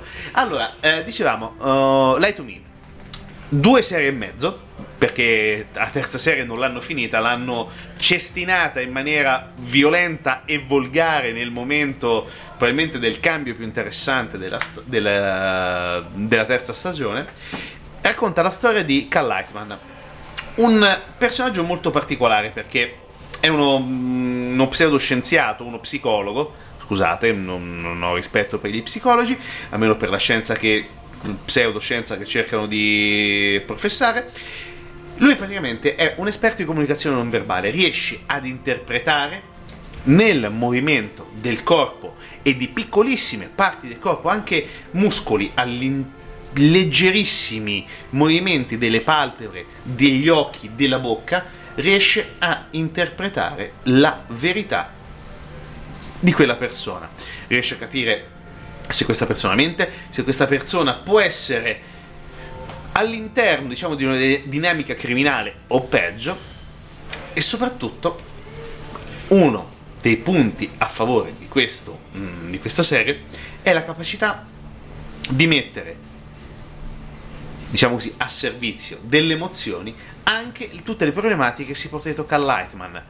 Un padre, un marito separato, con una ex moglie che poi entrerà pesantemente all'interno del- della trama, ma soprattutto ancora con dei quesiti non risposti, anche personali, personali soprattutto con una paura folle di impazzire, perché lui ha iniziato a studiare la dinamica comportamentale, eh, la gestualità, dopo che la madre è stata internata in un eh, manicomio, perché la madre purtroppo aveva diciamo, un- una patologia piuttosto seria a livello mentale, quindi ha iniziato da questo, oh, da questo punto a sviluppare questa- questo studio.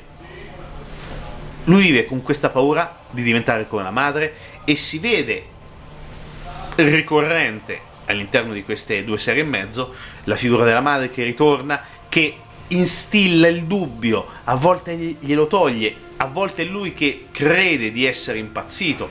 C'è anche il rapporto con la collega, con quella che potrebbe sembrare anche altro, ma non sapremo mai. C'è un'attenzione anche a livello proprio di, ehm, di dinamica comportamentale all'interno di un gruppo, perché lui è sì il capo del Lightman Group, ovvero questo gruppo che studia i comportamenti a seconda dei movimenti del, del corpo, a seconda del, eh, della capacità di comunicare del corpo, collabora con la polizia, risolve casi. Anche involontari. Soprattutto, invol- soprattutto involontari, certamente non l'ho detto, grazie Cape, anche perché comunque ci sono delle posture che possono oh, essere interpretate come diniego, come accettazione, come Poi colpa. la cosa bella della serie è che quando lui dice ah l'ho capito perché ha fatto questo, ci ha trovato lo spiega. Poi è bello che che dimostra lo fa vedere Esatto. con l'espressione che fanno personaggi famosi. Personaggi famosi. C'era un, c'era un Quando bel- ha fatto, mi pare, su. C'era quando Bill Clinton ha detto che non è Sì. vero che stava. Che No, no, non l'ho mai, non l'ho mai non toccata. l'ho mai toccata. Abbassa- abbassava lo sguardo.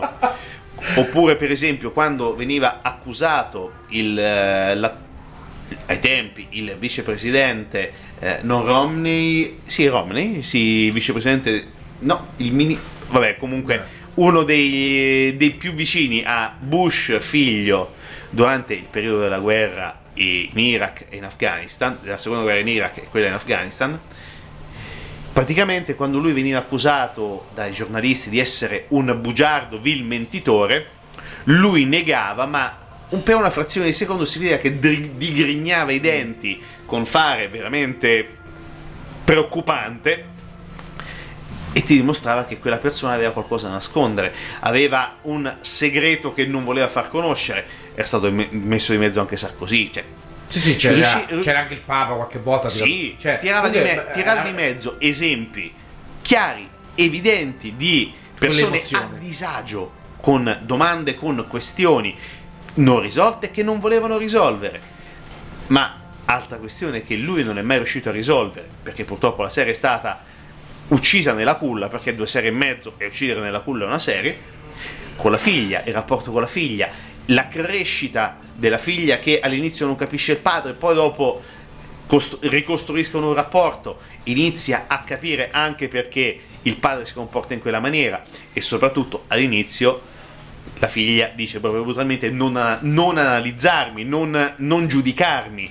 E anche un rapporto con l'adolescenza di una figlia che giustamente vuole fare la propria Vita. la propria vita, vuole anche mentire ai propri genitori, perché comunque oggetti- oggettivamente è anche il sale dell'adolescenza. Dove vai? No, niente, sto qua a Freno e poi ti ritrovano tre giorni dopo a, a Verona o a Vigevano per dire qualcosa totalmente ubriaco sotto un palo, cioè per dire...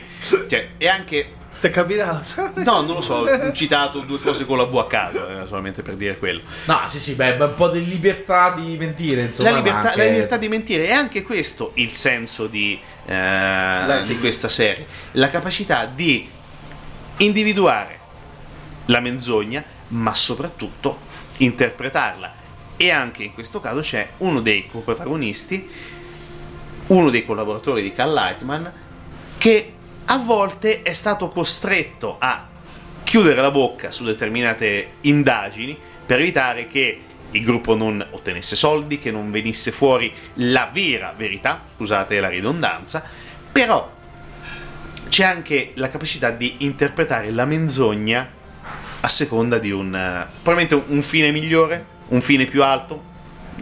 Ribadisco, non lo sapremo mai, perché comunque e purtroppo questa è stata una serie stoppata probabilmente sul più bello, quando si sarebbe riuscito a capire dove andava veramente so a parare. per- In realtà non mi sono informato sul perché, forse per calo d'ascolto. Calo d'ascolti, Eh, calo d'ascolti tra seconda e terza serie. Non hanno, non hanno scelto. Non Però hanno scelto comunque c'è da riconoscere che questa serie è stata la prima serie con un attore cinematografico dentro. Anche pre- premiato e riconosciuto, assolutamente sì. ha hanno fatto vedere appunto ha, ha sdoganato perché prima invece l'attore cinematografico C'era la ghettizzazione. C'era la snobbava un po' la serie C'era TV. la ghettizzazione. Eh, mentre hanno visto che appunto tu con sì, in un film devi sviluppare il personaggio che nasce, cresce, muore e, e Esatto. quello- cambia quello.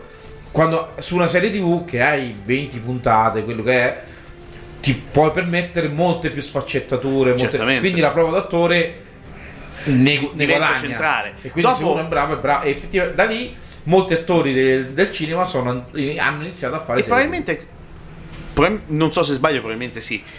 Mm, quella non subitaneamente dopo, ma probabilmente è stata House of Cards con Kevin Spacey. Kevin Spacey. Quasi dopo, con un attorone clamoroso ad entrare proprio a gamba tesa in un. Eh, Format in, un, in un suo. fo- in un format eh, esatto che non era nelle sue che poi alla fine era nelle sue corde perché comunque è un film molto lungo, diciamo così, qualsiasi serie televisiva.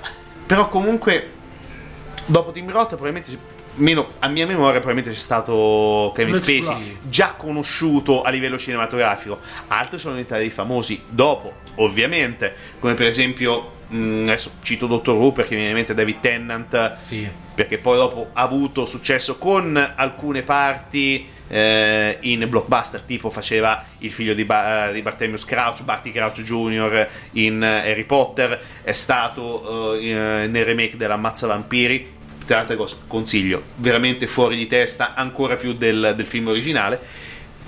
E però ritornando a Lie to Me, Lie to Me è stata eh, trasmessa anche con un certo successo su Rete 4, Sì, mi pare, su- sì. sempre su Mediaset, stranamente sempre su Mediaset, eh, le serie migliori.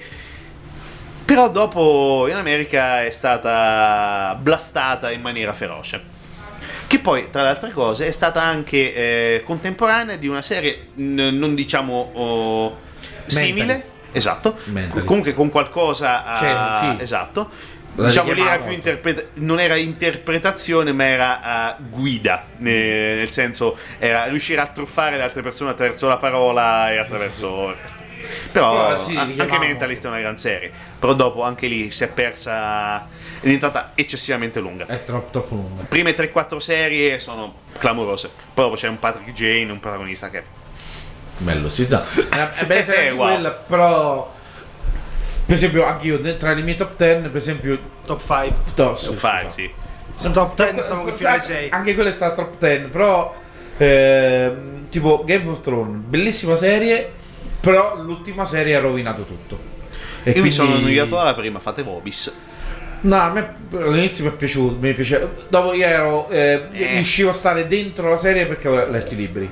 Se non hai letto i libri, forse ecco un po' ti perdi. Il problema, è che, roba. il problema è che appena Game of Thrones appena ha superato i libri di Martin e doveva iniziare a camminare con le proprie gambe, Eh, gli si sono spezzate le ginocchia. Sì, le ultime due stagioni. Bisogna anche dire che Martin è uno scioperato clamoroso, ma se lo può permettere. Poi però- si, si vede proprio la differenza. C'era i libri sotto, non c'era i libri sotto. Proprio la qualità del. Proprio, si vede. non, cono- non conosco i libri, non- quindi non l'ho messa tra le mi mie astengo top dal five giudizio. perché- Mi astengo dal giudizio. Io Dico la solamente pro- che mi hanno annoiato a morte. La prossima. Butto lì un Breaking Bad. Assolutamente sì. Bellissima serie che parla di droga. eh, parla di un E di stipendi bassi dei professori.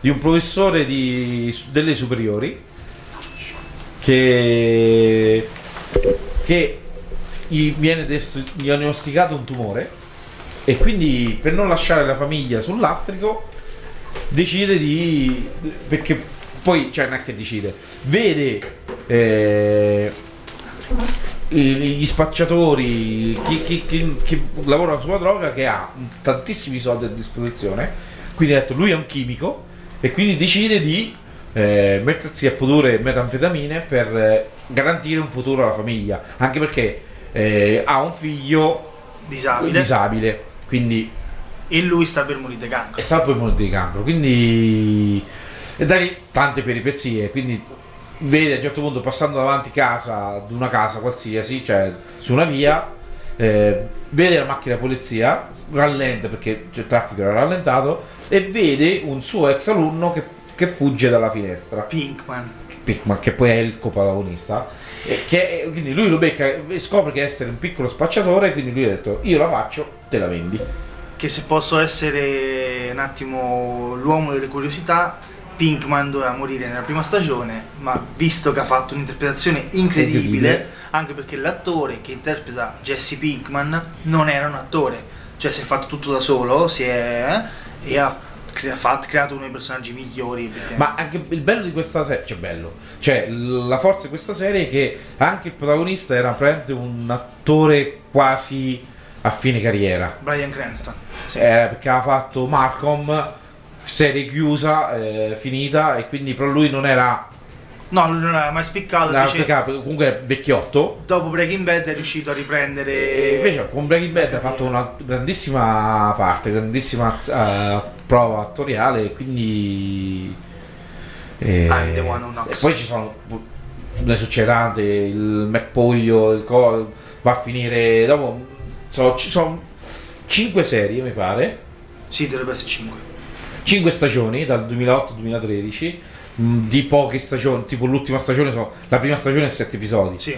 Eh, però dove la serie finisce c'ha una, una- una fi- fine ben chiara il- diventa sempre più cruda Pesante. sempre più pesante la prima serie devo dire non è eccezionale uno vi avverto uno se la vuole vedere consiglio di vederla tra l'altro Eh, la prima serie è un po' noiosa cioè nel senso eh, È un preambolo. sì, non decolla tantissimo, però se uno riesce ad abbozzare la- le prime 5-6 puntate, poi, poi dopo esplode. ehm, Sì, poi diventa veramente un capolavoro. Tra l'altro anche perché c'era un legame tra gli attori enorme, cioè mh, una scena che tenterò di non spoilerare perché comunque è una serie che Poi consiglio lui, lui è cattivissimo, cioè nel senso, lui per raggiungere l'obiettivo È disposto a fare è disposto a fare tutto. E- e- è disposto a fare tutto anche contro il suo collega. Sì, contro Jesse. Co- ma anche contro la sua famiglia, perché effettivamente la, mh, cioè, c'ha un- il cognato che è uno della DIA. De- eh, sì. Ah, sto dicendo, ah, questa è una piccola curiosità che a me è piaciuta tantissimo. C'è una scena in cui una- un'attrice muore per colpa di Brian Cranston, di Walter White. A fine scena, quando hanno dato il take finale, cioè quando Walter, Wal- Brian Cranston ha finito di, di interpretare la parte, e sta attrice ovviamente non è morta, non l'hanno ammazzata, ha chiesto a tutti quanti di uscire da... Cioè, Brian Cranston ha chiesto a tutti quanti di uscire dalla, Dal set. dal set e si è messo a abbracciare sta attrice a chiedergli scusa e dargli le pacche sulle spalle. No, ma è. Cioè, quindi c'era proprio un Che legame. poi lui appunto prende il nome da spacciatore di Heisenberg Sì. e col cappello nero, cioè dopo diventa anche abbastanza un'icona, ogni tanto si vede in giro l'iconcina di lui col cappello the e one who knocks. diventa anche iconica, lui nasconde eh, i soldi che fa nel deserto dentro di bidoni del petrolio gialli. Sì. È fantastico il cofanetto, in Italia non c'è arrivato. No, mi pare no. Il cofanetto che è fatto a forma di bidone e poi c'è il grembiuli per fare e poi ci butti dentro che però in Italia non c'è che è solo lingua originale Però secondo me se lo compri in lingua originale ci sta il doppiaggio italiano. Eh, non sembra, non sembra tra- No? nella descrizione quindi è un rischio che non posso correre Vabbè, te tanto le guardi serie tv originali. sì sì però che, eh, ma ecco mm, bellissima serie appunto di pochissime cose e gli attori da lì hanno fatto una carriera soprattutto il giovane dopo lui ha fatto Godzilla Però da lì è stato rivalutato come attore, quindi non ha fatto grandissime cose da- dopo, però No, però è stato rivalutato tantissimo. Io direi pausetta, senta. a tra poco. E ci sentiamo la canzone di di chi era di Latomi.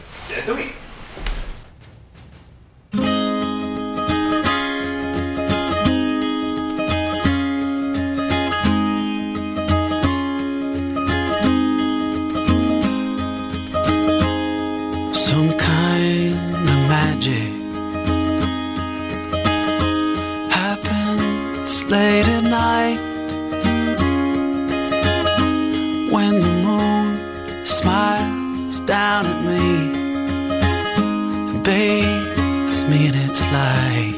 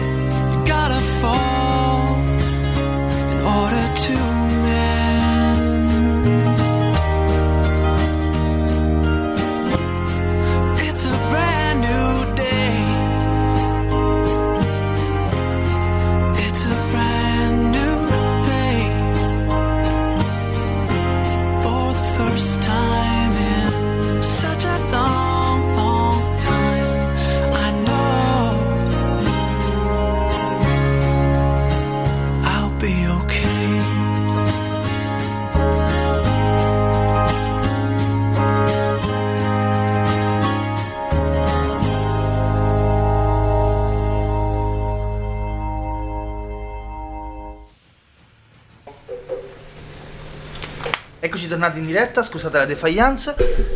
Avevo schiavizzato un attimo il buon Save per andarmi a prendere una buona birra dello sverso. Vi ricordiamo che se volete 100 euro. Vai, vabbè. No, no, io- Eh, uno ci prova. eh, eh. Cazzo. ci siamo accorti che stiamo andando un filino per le lunghe. Pelo qui- pelo. Quindi ora vi Come al solito. ok. Come al solito, Te lo sì. dire come al solito. Eh, quindi ora prenderemo Un po' di più stavolta perché ci sono messo anche Saverio. Eh, se- Eh, non mi date sempre la colpa. Sì, è colpa mia. vero.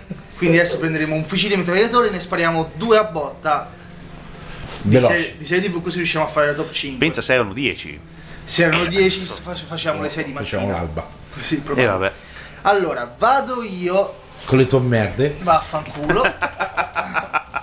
Eh beh, è bello questo clima che si respira in questa radio. No, eh. io ho detto, va, a fine assediale. oh Cristo. Ah, sa- No, eh, Z Nash ho già detto, già te l'ho detto che faceva schifo, quindi... Vado con iZombie. Serie iniziata nel 2015 e finita nel 2019, 5 stagioni in totale. Serie che prima stavamo parlando fuori onda con il buon Cape che la prima serie è molto banalotta. Eh, infatti io mi sono fermato alle due o tre puntate della prima serie. Purtroppo io non mi sono fermato perché il tema mi piace, ve lo dico dopo l'incipit della serie, ma non mi sono fermato perché a parte che mi piace il tema, ma perché poi ho scoperto che hanno fatto la prima serie banalotta per vedere come reagiva il pubblico, perché la prima serie seguiva proprio il fumetto, ma era politically correct, nel senso il fumetto è eh, perché la serie è trattata da un fumetto, il fumetto è molto più crudo. E quando hanno visto che il pubblico reagiva bene, allora si sono completamente distaccati dal, dal fumetto e sono proseguiti per la loro strada per 5 stagioni e hanno fatto un ottimo lavoro, secondo me. Ho rivisto effettivamente recentemente qualche puntata qua e là, così è mm, carina. Praticamente l'incipit qual è? In una festa, durante una festa in barca, una ragazza con una vita perfetta perché eh, sta per diventare medico, eh, è prossima al matrimonio. è già medico, mi sa. No, è st- sta, Assistente? È assistente, sta Ah. per diventare medico proprio. Si, Fa sta, il medico legale, eh? sì, si sta per sposare. No, no, il medico legale non lo faceva. Lei aiutava i pazienti. Lei Mm. voleva diventare cardiologa, voleva diventare. Ok, allora io ho visto non la prima puntata. Ok. E mm, eh, si sta per sposare una ragazza anche molto, molto bella, con capelli castani. Va su una festa in barca perché gli amici la spingono a uscire dal guscio che si è creato, perché obiettivamente eh, per diventare medico è difficilissimo, è difficile in Italia ma è difficile in tutti i paesi, quindi studio, studio, studio, applicazione, Poi dormire. soprattutto in America è costosissimo. Sì, stile di vita regolare e tutto. Va su questa festa in barca e sulla festa in barca scoppia un- uno zombie outbreak. E lei viene graffiata e diventa uno zombie. I zombie su ai zombie sono eh, visti in un modo stupendo. Nel senso, gli zombie sono esseri umani normali che possono mangiare il cibo degli umani, semplicemente il cibo degli umani non li sazia devono mangiare cervelli. Se non mangiano cervelli per tipo 7-12 giorni, diventano i classici zombie alla Romero. Cosa che nella serie citano. Lo dice proprio, dice, sono diventato uno zombie alla Romero. Fico. Eh, loro mostrano il loro lato zombie solo se si arrabbiano, quindi occhi rossi, inizia a venire le, le vene, diventano molto più forti, ma pe- e questi zombie hanno la peculiarità che quando si nutrono di cervelli acquisiscono ricordi e abilità E anche un po' di comportamenti. dei com- anche sì, un po' di carattere. dei cara- soprattutto il carattere di chi eh, mangiano praticamente e Liv sceglie di diventare medico legale perché le conoscenze mediche già ce l'ha quindi riesce a, a entrarci tranquillamente e come copertura per poter mangiare tranquillamente gli zombie il fatto è che quando si Cervelli. rende i cervelli scusatemi perdonate la, la, la defiance Ehm, il fatto è che quando lei mangia cervelli prova anche la sofferenza e ha delle visioni degli ultimi Sì, istanti quindi di inizia vita ad aiutare la polizia a catturare i fa, responsabili. fa finta di essere una sensitiva e, e aiuta. La prima serie è tutta così, cioè mangia un cervello, risolve il caso, mangia un cervello, risolve il caso, mangia un cervello, risolve il caso. Dalla seconda in poi si inizia a dipanare molto di più, si allarga e si inizia Eh, c'è più interazione ad, con a- ad arrivare alla, fino alla quinta stagione con piano piano un confronto sul diverso. Si inizia a parlare de- sull'accettazione del diverso, Poi a sull'integrazione. un certo, a certo punto mi pare che diventano eh, svelati i zombie. Sì, sì, sì, alla quarta stagione diventano svelati. Quindi si sa che esistono i zombie, si sa che devono mangiare cervello. C'è il contenimento, Però- c'è tutto il discorso di come sfamare uno zombie senza uccidere una persona, dell'etica spesso e volentieri. Molto molto bella, la- sinceramente la consiglio. Ah, questa, questa te, la, te la passo. Sempre sullo stesso filone perché così faccio, ne faccio due in uno. Vado con il mio amore per il quale ho firmato anche la petizione. con la prossima stagione che uscirà a breve perché è tuttora in produzione. Sono 5 stagioni dal 2016. Lucifer. Non l'ho vista, quindi non te lo posso. Ho visto un paio di puntate sole, così scollegate a cavolo cane, quindi no, non Male, so. molto male. Lucifer tratto eh, da un personaggio di Sandman di Neil Gaiman con un attore che adesso non mi ricordo il nome ma è, io credo se fossi una donna eh, sarei andata in America a chiedergli se mi ingravidasse per darmi della prole eh, Oh mio dio. di un sex appeal incredibile, soprattutto, torno sul discorso di prima, dell'accento, perché ha un inglese perfetto è clamoroso. E semplicemente di che cosa parla Lucifer?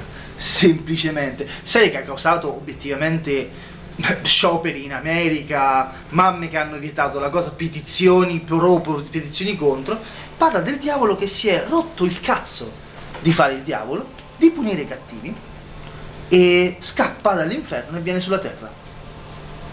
Viene sulla terra e apre un night chiamato il Lux. E lui per 5 anni sulla terra fa favori. Quello che fa il diavolo. Ti dà qualcosa e poi non se lo riprende perché Lucifer non è cattivo. Lucifer è stufo, ha bisogno di divertimento.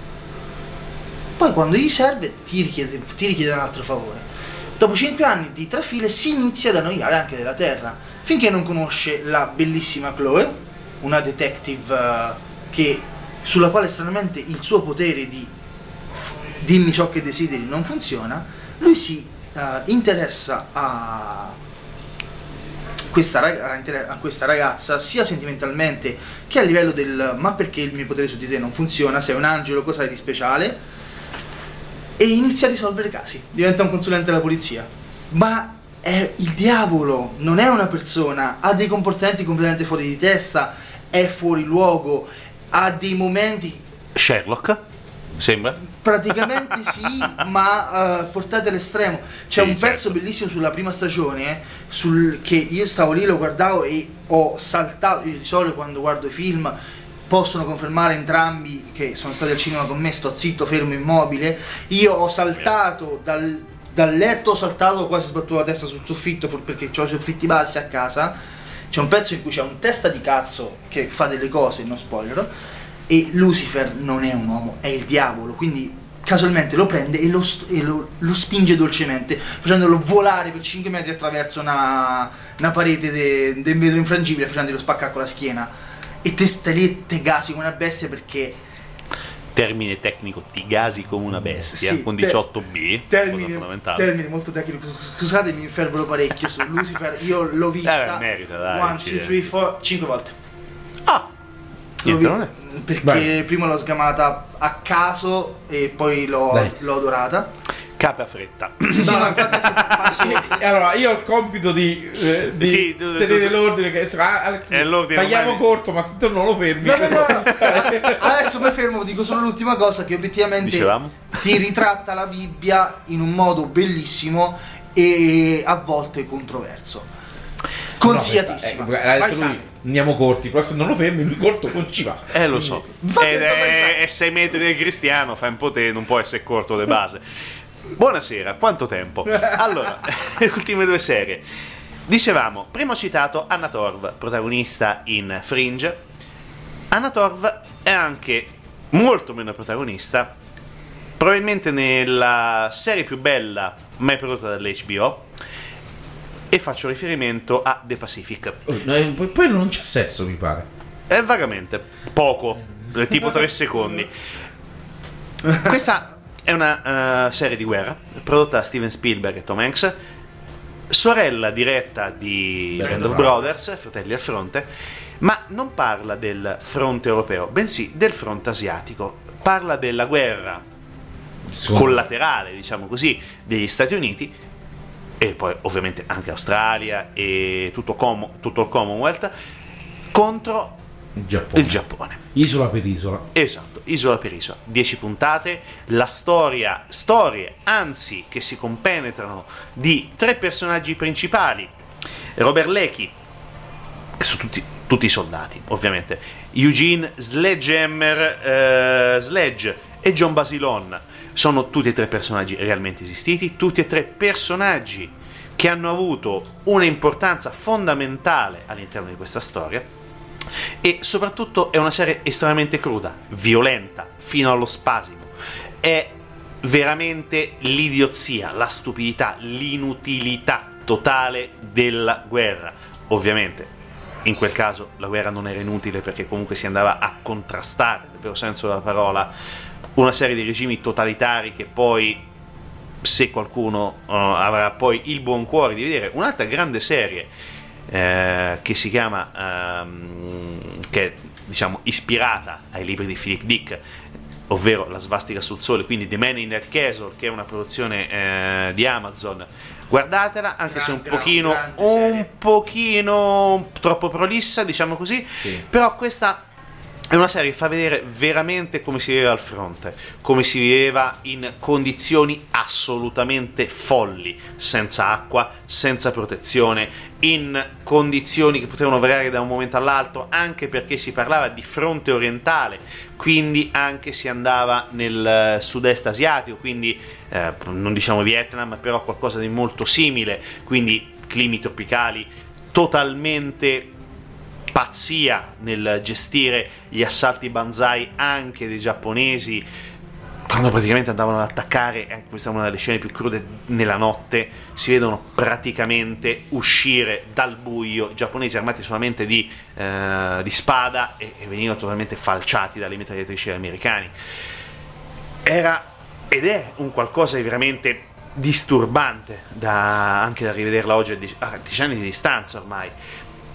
E oggettivamente, nonostante Band of Brothers sia stata comunque la prima serie, eh, da un certo punto di vista, ad avere un successo planetario, perché diretta, anche in questo caso, eh, non un'idea originale, ma figlia di Salva- Salvate il soldato Ryan, con regista eh, Steven Spielberg e Tom Hanks come protagonista, in questo caso sia The Pacific che ehm, Band of Brothers produttori entrambi e poi Tom Hanks anche come eh, voce narrante, raccontano storie vere, raccontano eh, fatti di vita vissuta, fatti raccontati da Eugene Sledge nei suoi libri, eh, With the Old Pals, eh, With the Old Friends in Okinawa, qualcosa del genere, adesso non mi ricordo il libro come si chiama di preciso, però è un'autobiografia e infatti si vede Sledge che scrive nel suo piccolo diario, nella sua, anche nella Bibbia, i racconti, i momenti, si vede veramente una situazione drammatica e poi grandi attori non famosissimi non famosissimi a parte uno C'è ma non è un- Bertalccia, se non mi sbaglio. sì ma non è quello più importante perché uno dei protagonisti Robert Lecky è, stato, è anche diventato mediamente famoso per essere uno dei quasi villain di Iron Man 3 Ah, ok. ok? Ma soprattutto tra i mh, coprotagonisti di questa serie c'era eh, un personaggio che si chiama Snafu ed è interpretato da Rami Malek. Eh, è vero. Eh, vero. quindi attenzione, ci abbiamo anche un premio Oscar in divenire in questa serie. Ma poi adesso chiudiamo, sarò rapidissimo, perché a noi la qualità ci ha rotto il cazzo. Orgoglio patrio, finita nel 2010. Boris, e che cavolo. Sbarmella, sbarmella tutto. dove bisogna smarmellare, aprire tutto. C'è una cazzo di cagna maledetta ed è veramente una delle serie più belle. Probabilmente è la più bella serie italiana perché Sì. è, una se- è una metaserie, è una serie che prende per il culo le serie italiane. Le serie italiane dove Poi sai che bello? I protagonisti sono andati a fare le, le serie, italiane. Ma è giusto così, è bello per quello. Perché è una serie Guarda, totalmente fuori di testa. È una serie fuori di testa. Si sono ritrovati a fare veramente non gli occhi del cuore 2, ma qualcosa probabilmente anche di peggio, perché gli occhi del cuore 2 era talmente cringe da essere geniale. Una trama che non si sa quello. Esatto. Cioè, c'era veramente di tutto. C'era veramente di tutto. C'erano trame che cambiavano da- dal giorno alla notte, dalla dalle 2 del pomeriggio alle 2.05 del pomeriggio. Cioè, Il e poi, Parlamento. mamma mia, e poi soprattutto attori clamorosi e anche doppiatori come per esempio Francesco Pannofino che era il povero regista di talento, il buon René Ferretti, costretto a fare una serie televisiva probabilmente per questioni alimentari, anzi sicuramente assolutamente abominevole, per questioni alimentari, per, eh, se non ricordo male, per pagare gli alimenti alla moglie che si erano divorziati, però è una serie che nel suo delirio totale dimostra che certe serie italiane e anche certi film Vole- volendo. Certi film italiani, mh, tipo eh, dove c'è gente che urla ogni tre secondi, fa- famiglie, amici, quarantenni sull'orlo di una crisi di nervi che copulano in maniera selvaggia dopo tre secondi. Mm, tu lo dici come avrebbe detto qualcun altro, però sì, parlo di Muccino, perché sì, Muccino gli si vuole bene, ma anche no, perché dopo tre secondi la gente urla, la gente scopa in maniera feroce, senza motivo, senza una trama e praticamente un, muccino in versione più ironica. E poi soprattutto c'è un personaggio come Biascica, il tecnico delle luci, Cattivissimo. eh, cinico, cattivo, uno che riesce a chiamare il figlio mm, eh, Francesco Totti Biascica, cioè tifoso della Roma, ultra della Roma, l'unico che riesce a pagare una multa in anticipo perché il direttore di produzione si lamentava per le troppe bestemmie, 50 euro, 10 euro, quant'era Eh, a 10 euro. multa. Gli dà 100 euro e questo è perché eh, intanto mi porta avanti, poi si sentono beep al rumore. E poi dopo, oggettivamente, ci sono anche dei cameo clamorosi. Sì. Quello più bello è anche quello di Corrado Guzzanti, dove lui fa negli occhi del cuore 2 il personaggio cattivo, il villain, il conte. O il Visconte. Il conte, il conte. Conte e Conte. Ma poi soprattutto ha con una sbandata ecclesiastica perché lui ha incontrato Gesù Cristo mentre mi viene anche da ridere percorreva la l'Aquila, Roma, l'autostrada. Cioè, è un personaggio disturbato, Beh, se disturbante. abiti a Roma sai di, co- di cosa sta parlando. Sì, probabilmente sì, perché veramente da farsi il signore Croce come cavolo di autostrada. La 24 è veramente un San Lazzaro, siamo No, anche d'accordo. perché c'è un tratto dentro Roma che è sempre intasatissimo. Vabbè, Roma è, Roma è il grande raccordo anulare che circonda la capitale. Qui ancora citiamo Corrado Guzzanti. Però Boris, oggettivamente, a livello italiano era un qualcosa di inaspettato, Sì. anche impensabile. Vabbè, perché- proprio anche quando hanno fatto tipo il corto della formica, sì, era fatto bene. Fa- che era credibilissimo Esatto. quando doveva fare a tutti i costi un qualcosa di cultura, di qualità, la qualità, cioè riusciva anche ad essere serio, pur essendo totalmente idiota e non senza, che però il senso ce l'aveva, perché vedi veramente era un- una serie basica. Io l'ho vista sempre come una presa per il culo feroce di un medico in famiglia, estremizzato a livelli feroci. Sì, anche. Ma in famiglia io lo adoravo da piccolino. Eh, per fortuna sei cresciuto, meno Eh, male. gli- Guarda, rivaluto il tuo amore per gli zombie e molte cose le capisco perché inizi a rivalutare gli zombie. Ma detto questo, mm, Boris l'ho adorato, lo adoro e continuerò sempre ad adorarlo. Anche il film, per quanto Il film un po' meno, un po' meno della serie, però comunque gli ha dato una continuità, gli ha dato una chiusura, nonostante siano tipo 45 anni che si dice prima o poi si farà una quarta serie, però chi lo sa. Ci sarà voglia? Non lo sapremo mai. Il, bello che ha dato ti ha fatto vedere che volendo si, possono- può fare si qualcosa può di- fare quasi Si può fare qualcosa di bello. diverso in Italia, si può Esatto. fare qualcosa di diverso, non la solita tristissima serie d'amore. Sì. Famiglia, amore. E così come potevo anche citare come Boris, però questa molto più seria, Montalbano, per esempio. Sì, però Montalbano. Tu parti da... eh, Da dei libri. che dai libri, seri. Ma anche coso, eh, quello che c'è, sempre poliziesca, però quella più Eh, comica. eh, Sì, sempre con... eh, aiuto, con Giallini. Mm, Aspetta, sta su Coliandro. Coliandro anche, bravissimo. Coliandro. Bravissimo, bravissimo. Eh, Schiavone, Rocco Schiavone, Eh. dicevo. Che anche quella è molto interessante. Anche Coliandro è carino perché Quella è, è è un poliziesco ma comico. Quindi È un Thomas Millian, eh, è, un, è un monnezza rivisitato, Bravo. diciamo. Però sì, ce ne sono state diverse. Adesso sì che mi ci fai pensare, sì, assolutamente sì. Anche Coliandro è veramente notevole. E anche spendete qualche, qualche ora, perché ne vale la pena di vedere anche Rocco Schiavone. Sta su Prime, e poi dopo sta, credo sia anche su, mm, sul, su Replay. Quindi anche quella ne vale la pena. È sempre poliziesca, però mm, un po' meno seria. Coliandro è folle, ci sta. Tanto eh, Manetti Bros, mi pare.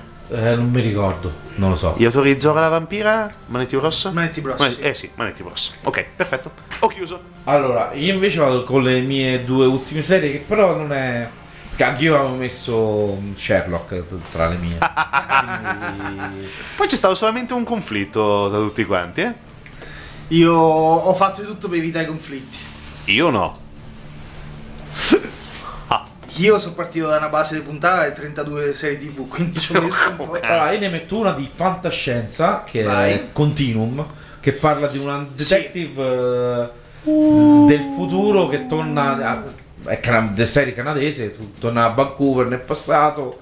C'è un ho visto finalmente una serie dove c'è il viaggio nel tempo trattato bene. mm, vero. E quindi mi è piaciuta. Poi, fa- poi era proprio. mh, Non, non- non ho visto buchi. eh, attori comunque decenti. Lineare, certo. Beh, mi è piaciuta, una bella serie. Godibile, non è, non è enorme, cioè, quindi. eh, ma è godibilissima. Lei è molto carina, quindi vale la pena. E niente. L'altra serie. L'altra? sto- Ah, l'altra serie è un- un- l'unica serie che- di cui abbiamo parlato che veramente di questo decennio. No, l'hai detto anche una te. è nuova. Ah, certo. Nuovissima, quindi sono dubbioso perché è la prima serie. Tocca vedere come, come prosegue. Come viene sviluppata? Però mi è piaciuta molto e quindi la cito. eh, The Witcher. Per me Ah, Sì. è stata fatta molto bene. Eh, anzi, gli mancava una o due puntate. Gli, gli serviva una o due puntate filler.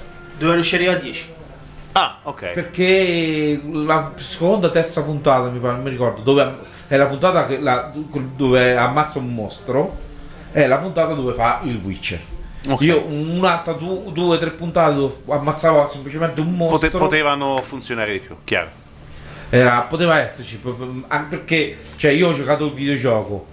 eh, ancora non ho letto i libri, ma ce l'ho in, eh, nella wishlist. Io voglio Eh, leggere i libri. Ma noi tutti quanti che sono dei capolavori. E quindi. Da vedere. È da vedere.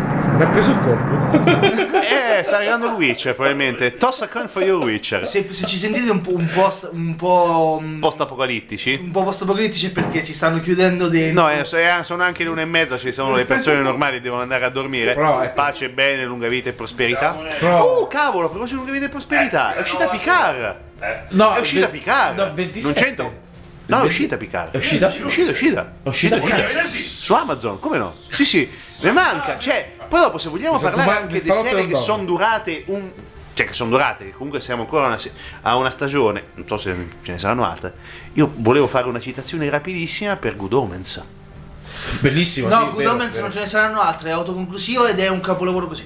Ma sono assolutamente d'accordo, Sì, non bello. so se ce ne sa, anche perché comunque non è andato oltre il racconto di Terry Pratchett. Quindi mi sta benissimo così, è bella come finisce, è bello, cioè soprattutto Sì. Martin Sheen e David Tennant, cioè Martin Sheen con quella faccia da impunito buono, che, che è il contrario dell'impunito, ma è l'impunito buono. E eh, eh, vabbè, Vabbè, David No. Tennant invece è un figo. del eh. Tennant... E, eh, mm, vorrei citare anche Black Mirror. sì, anche. Che non mi è entrata nella top 5, però. Perché non è una vera e propria serie. E sono tanti film. Eh sì, tutto, tutto auto... Io Black così. Mirror non ce l'ho messa perché è come Fear Itself, non so se l'avete mai visto, No, ve lo Fear Itself consiglio. no. Fear Itself è una serie di puntate completamente distaccate l'una dall'altra di vari registi a tema horror che sono Beh, tipo, beh, Black Mirror c'ha più un tema elegante, ce l'ha, che è quello dei delle nuove tecnologie, i social network, Sì. che un po' li, le- li lega. Sì, Però è molto blando, insomma. sì, sì, sì, sì, chiaro. E Certo. quindi ecco, non ce l'ho messa per Black quello. Mirror più che altro fa paura perché si sta per tutto. Ehi, sì. sì. Tutto. Cioè, tutto, tutto Anche no. quella, quella scena del maiale? e Ancora secondo no. me ci arriveremo. Oh cavolo. Perlomeno che, cioè, che la gente è, eh, incollata Sì. Al eventi di merda tipo Sanremo. eh, Ah, perché c'è Sanremo? Eh sì. sì, Oh, non, non credo di non averlo Oggi- mai notato. Oggi guarda. apri una- un qualsiasi giornale c'era 20 pagine di Sanremo e poi ah, si è schiantato un treno. No, beh, quello sul giornale quello magari è un pochino difficile, ma è più cartaceo, lo vedremo domani. Però sì. No, eh, per carità, cioè, No, eh sì, sì. non cioè, era a sto livello per fortuna, però eh, tutto quello che succe- sta succedendo nel mondo è scomparso. Adesso c'era la disgrazia eh, e Sanremo. Non c'era altro oggi sui giornali online. Neanche il coronavirus. Nah, un trafiletto, era diventato un trafiletto. Eh, vabbè. Meglio. Comunque. che si siamo- può dire che l'abbiamo portato a casa. L'abbiamo portata a casa, abbiamo fatto Quanto? 2 ore e 20 di puntata. Beh, oddio, siamo... No, 2 ore e 16. 10. 2 ore e 16. 2 ore e 16. Chi prova ad ascoltare il podcast credo si suiciderà prima, ma Ma tanto non è vero, abbiamo nominato tantissime serie. sì, abbiamo dato Belle. un sacco di consigli. Allora, du- due o tre sono- Numbers, si, può- si possono Prendete scappare. anche Numbers. Eh, Anche Law and Order, quella anche degli anni 80. Poi se posso dare Cosa a caso. se posso lanciare con la mia Cioè, pochissima eh, influenza Netflix ha Altered Carbon che è bellissimo. Ah, cavolo, è vero. si posso lanciare con la, la mia poca influenza un piccolo, uh, una piccola richiesta d'aiuto. Per favore, sfondate Salvation su Netflix, guardatelo talmente tante di quelle volte che dovete mandare in crash i server, così forse fanno la terza stagione. Ma altra cosa che abbi- cosa che non abbiamo ancora citato, nessuno di noi ha citato, a proposito di Netflix, nessuno Stranger Things. Non mi è piaciuta. Allora, Curioso. Cioè, la Pri- prima stagione l'ho adorata, la seconda mi ha fatto cacà. brutale ma efficace. allora, prima stagione molto bella, innovativa. Seconda stagione mh, non all'altezza. Di continuo. eh, non all'altezza, ma soprattutto non ha, ha, se- se- ha copiato se stessa. Sì. Non ha portato a niente La terza nuovo. ancora non l'ho vista, La pace. terza, di nuovo, stessa cosa. Cioè, eh, Consi- e qui consiglio non una serie, ma un ridoppiaggio. e soprattutto c'è delle cazzate. che- Eh, qui è necessario. Un ridoppiaggio di Stranger Things che si chiama Storiacce Truble. C'è delle, ca- delle cazzate clamorose che non si capisce perché. eh, Ci sarà una quarta stagione, probabilmente. No, no, a parte so. quello sì, quello è sicuro. Ma cioè, eh, è ambientata negli anni 80. Dracaris, tipo ogni tanto scappa qualcosa. No, cioè, è Dracarys, ambientata no. negli anni 80. Ci sta dei russi armati di mitra davanti a un centro commerciale Quella è una citazione di Albarossa, probabilmente. e nessuno dice niente. Cioè, citazione di Albarossa. Eh. Uno dei film più stupidi, zozzi, inutili e totalmente reganiani degli anni 80. Ed era negli anni 80, stranamente. Il remake è veramente una delle cose, se l'avete visto, cavatevi gli occhi con un cucchiaino arrugginito perché è una delle cose più turpi mai prodotte, pensate, prodotte dall'uomo. Già Alba Rossa era feroce. E anche Patrick Swayze si vede che non ci credeva veramente niente negli anni 80, infatti, ma il remake. Cioè, Eh, vabbè. Il l'Asa- remake- l'Asylum meritava Il remake è quello con Bruce Willis, no? Bah, non lo so, mi sono cavato gli occhi con un cucchiaino arrugginito, non me lo non, ricordo. non l'ho visto. Ho, ho scavato talme- talmente a fondo che ho tolto la retina e tutti i ricordi collegati. Mm, eh. Vabbè, Io direi fate sapere sulla pagina Radio Sverso eh, se volete altre puntate con noi tre insieme che sproloquiamo perché io ho parecchie idee soprattutto sulle serie tv e sui film. Ci becchiamo fra due Speciale settimane e vi ricor- ricordo a tutti che domenica ci sarà una diretta che parla degli Oscar. Direttamente dalla notte io, Oscar, perché abbiamo Guarda. tipo 18 inviati in quel di Los Angeles. io me la vado a vedere ad un'ora un po' più decente. Basta. Ah, è vero, è vero, perché non abbiamo un regista in trasferta. Abbiamo, abbiamo il In nostro. realtà non me la vado a vedere, però... Però comunque ti chiameremo. Ti chiameremo direttamente Ma per sì, romperti i coglioni. Sarò sveglio. E se non te. mm, Anzi, probabilmente. No, forse non ci beccheremo. Eh, no, sì, 6, 20. Sì, sì, no, ci- sono atterrato. Sì. trovia- sono a New trovi- York. quindi- troviamo il modo. Tu No, non ti perché se sto sull'aereo sono il cellulare spento. Invece no, Telefoneremo all'aereo, tanto che So- chi so- non l'ha fatto mai. sono atterrato, sono atterrato per quando andrete in onda. E vabbè, eh, telefoneremo dove- al Fiorello La Guardia, dove cavolo atterri, telefoniamo lì, cerchiamo cape. What? What the fuck are you JFK, saying? J- JFK. Al JFK. Ah beh. Ma parlo di- in americano. We are searching for a couple. Fabrinese non basta, no? Nah. Cazzo. Vabbè, pace. Alla Va bene. prossima ragazzuoli. Lunga vita e prosperità. Buonanotte e buone Buonanotte. botte.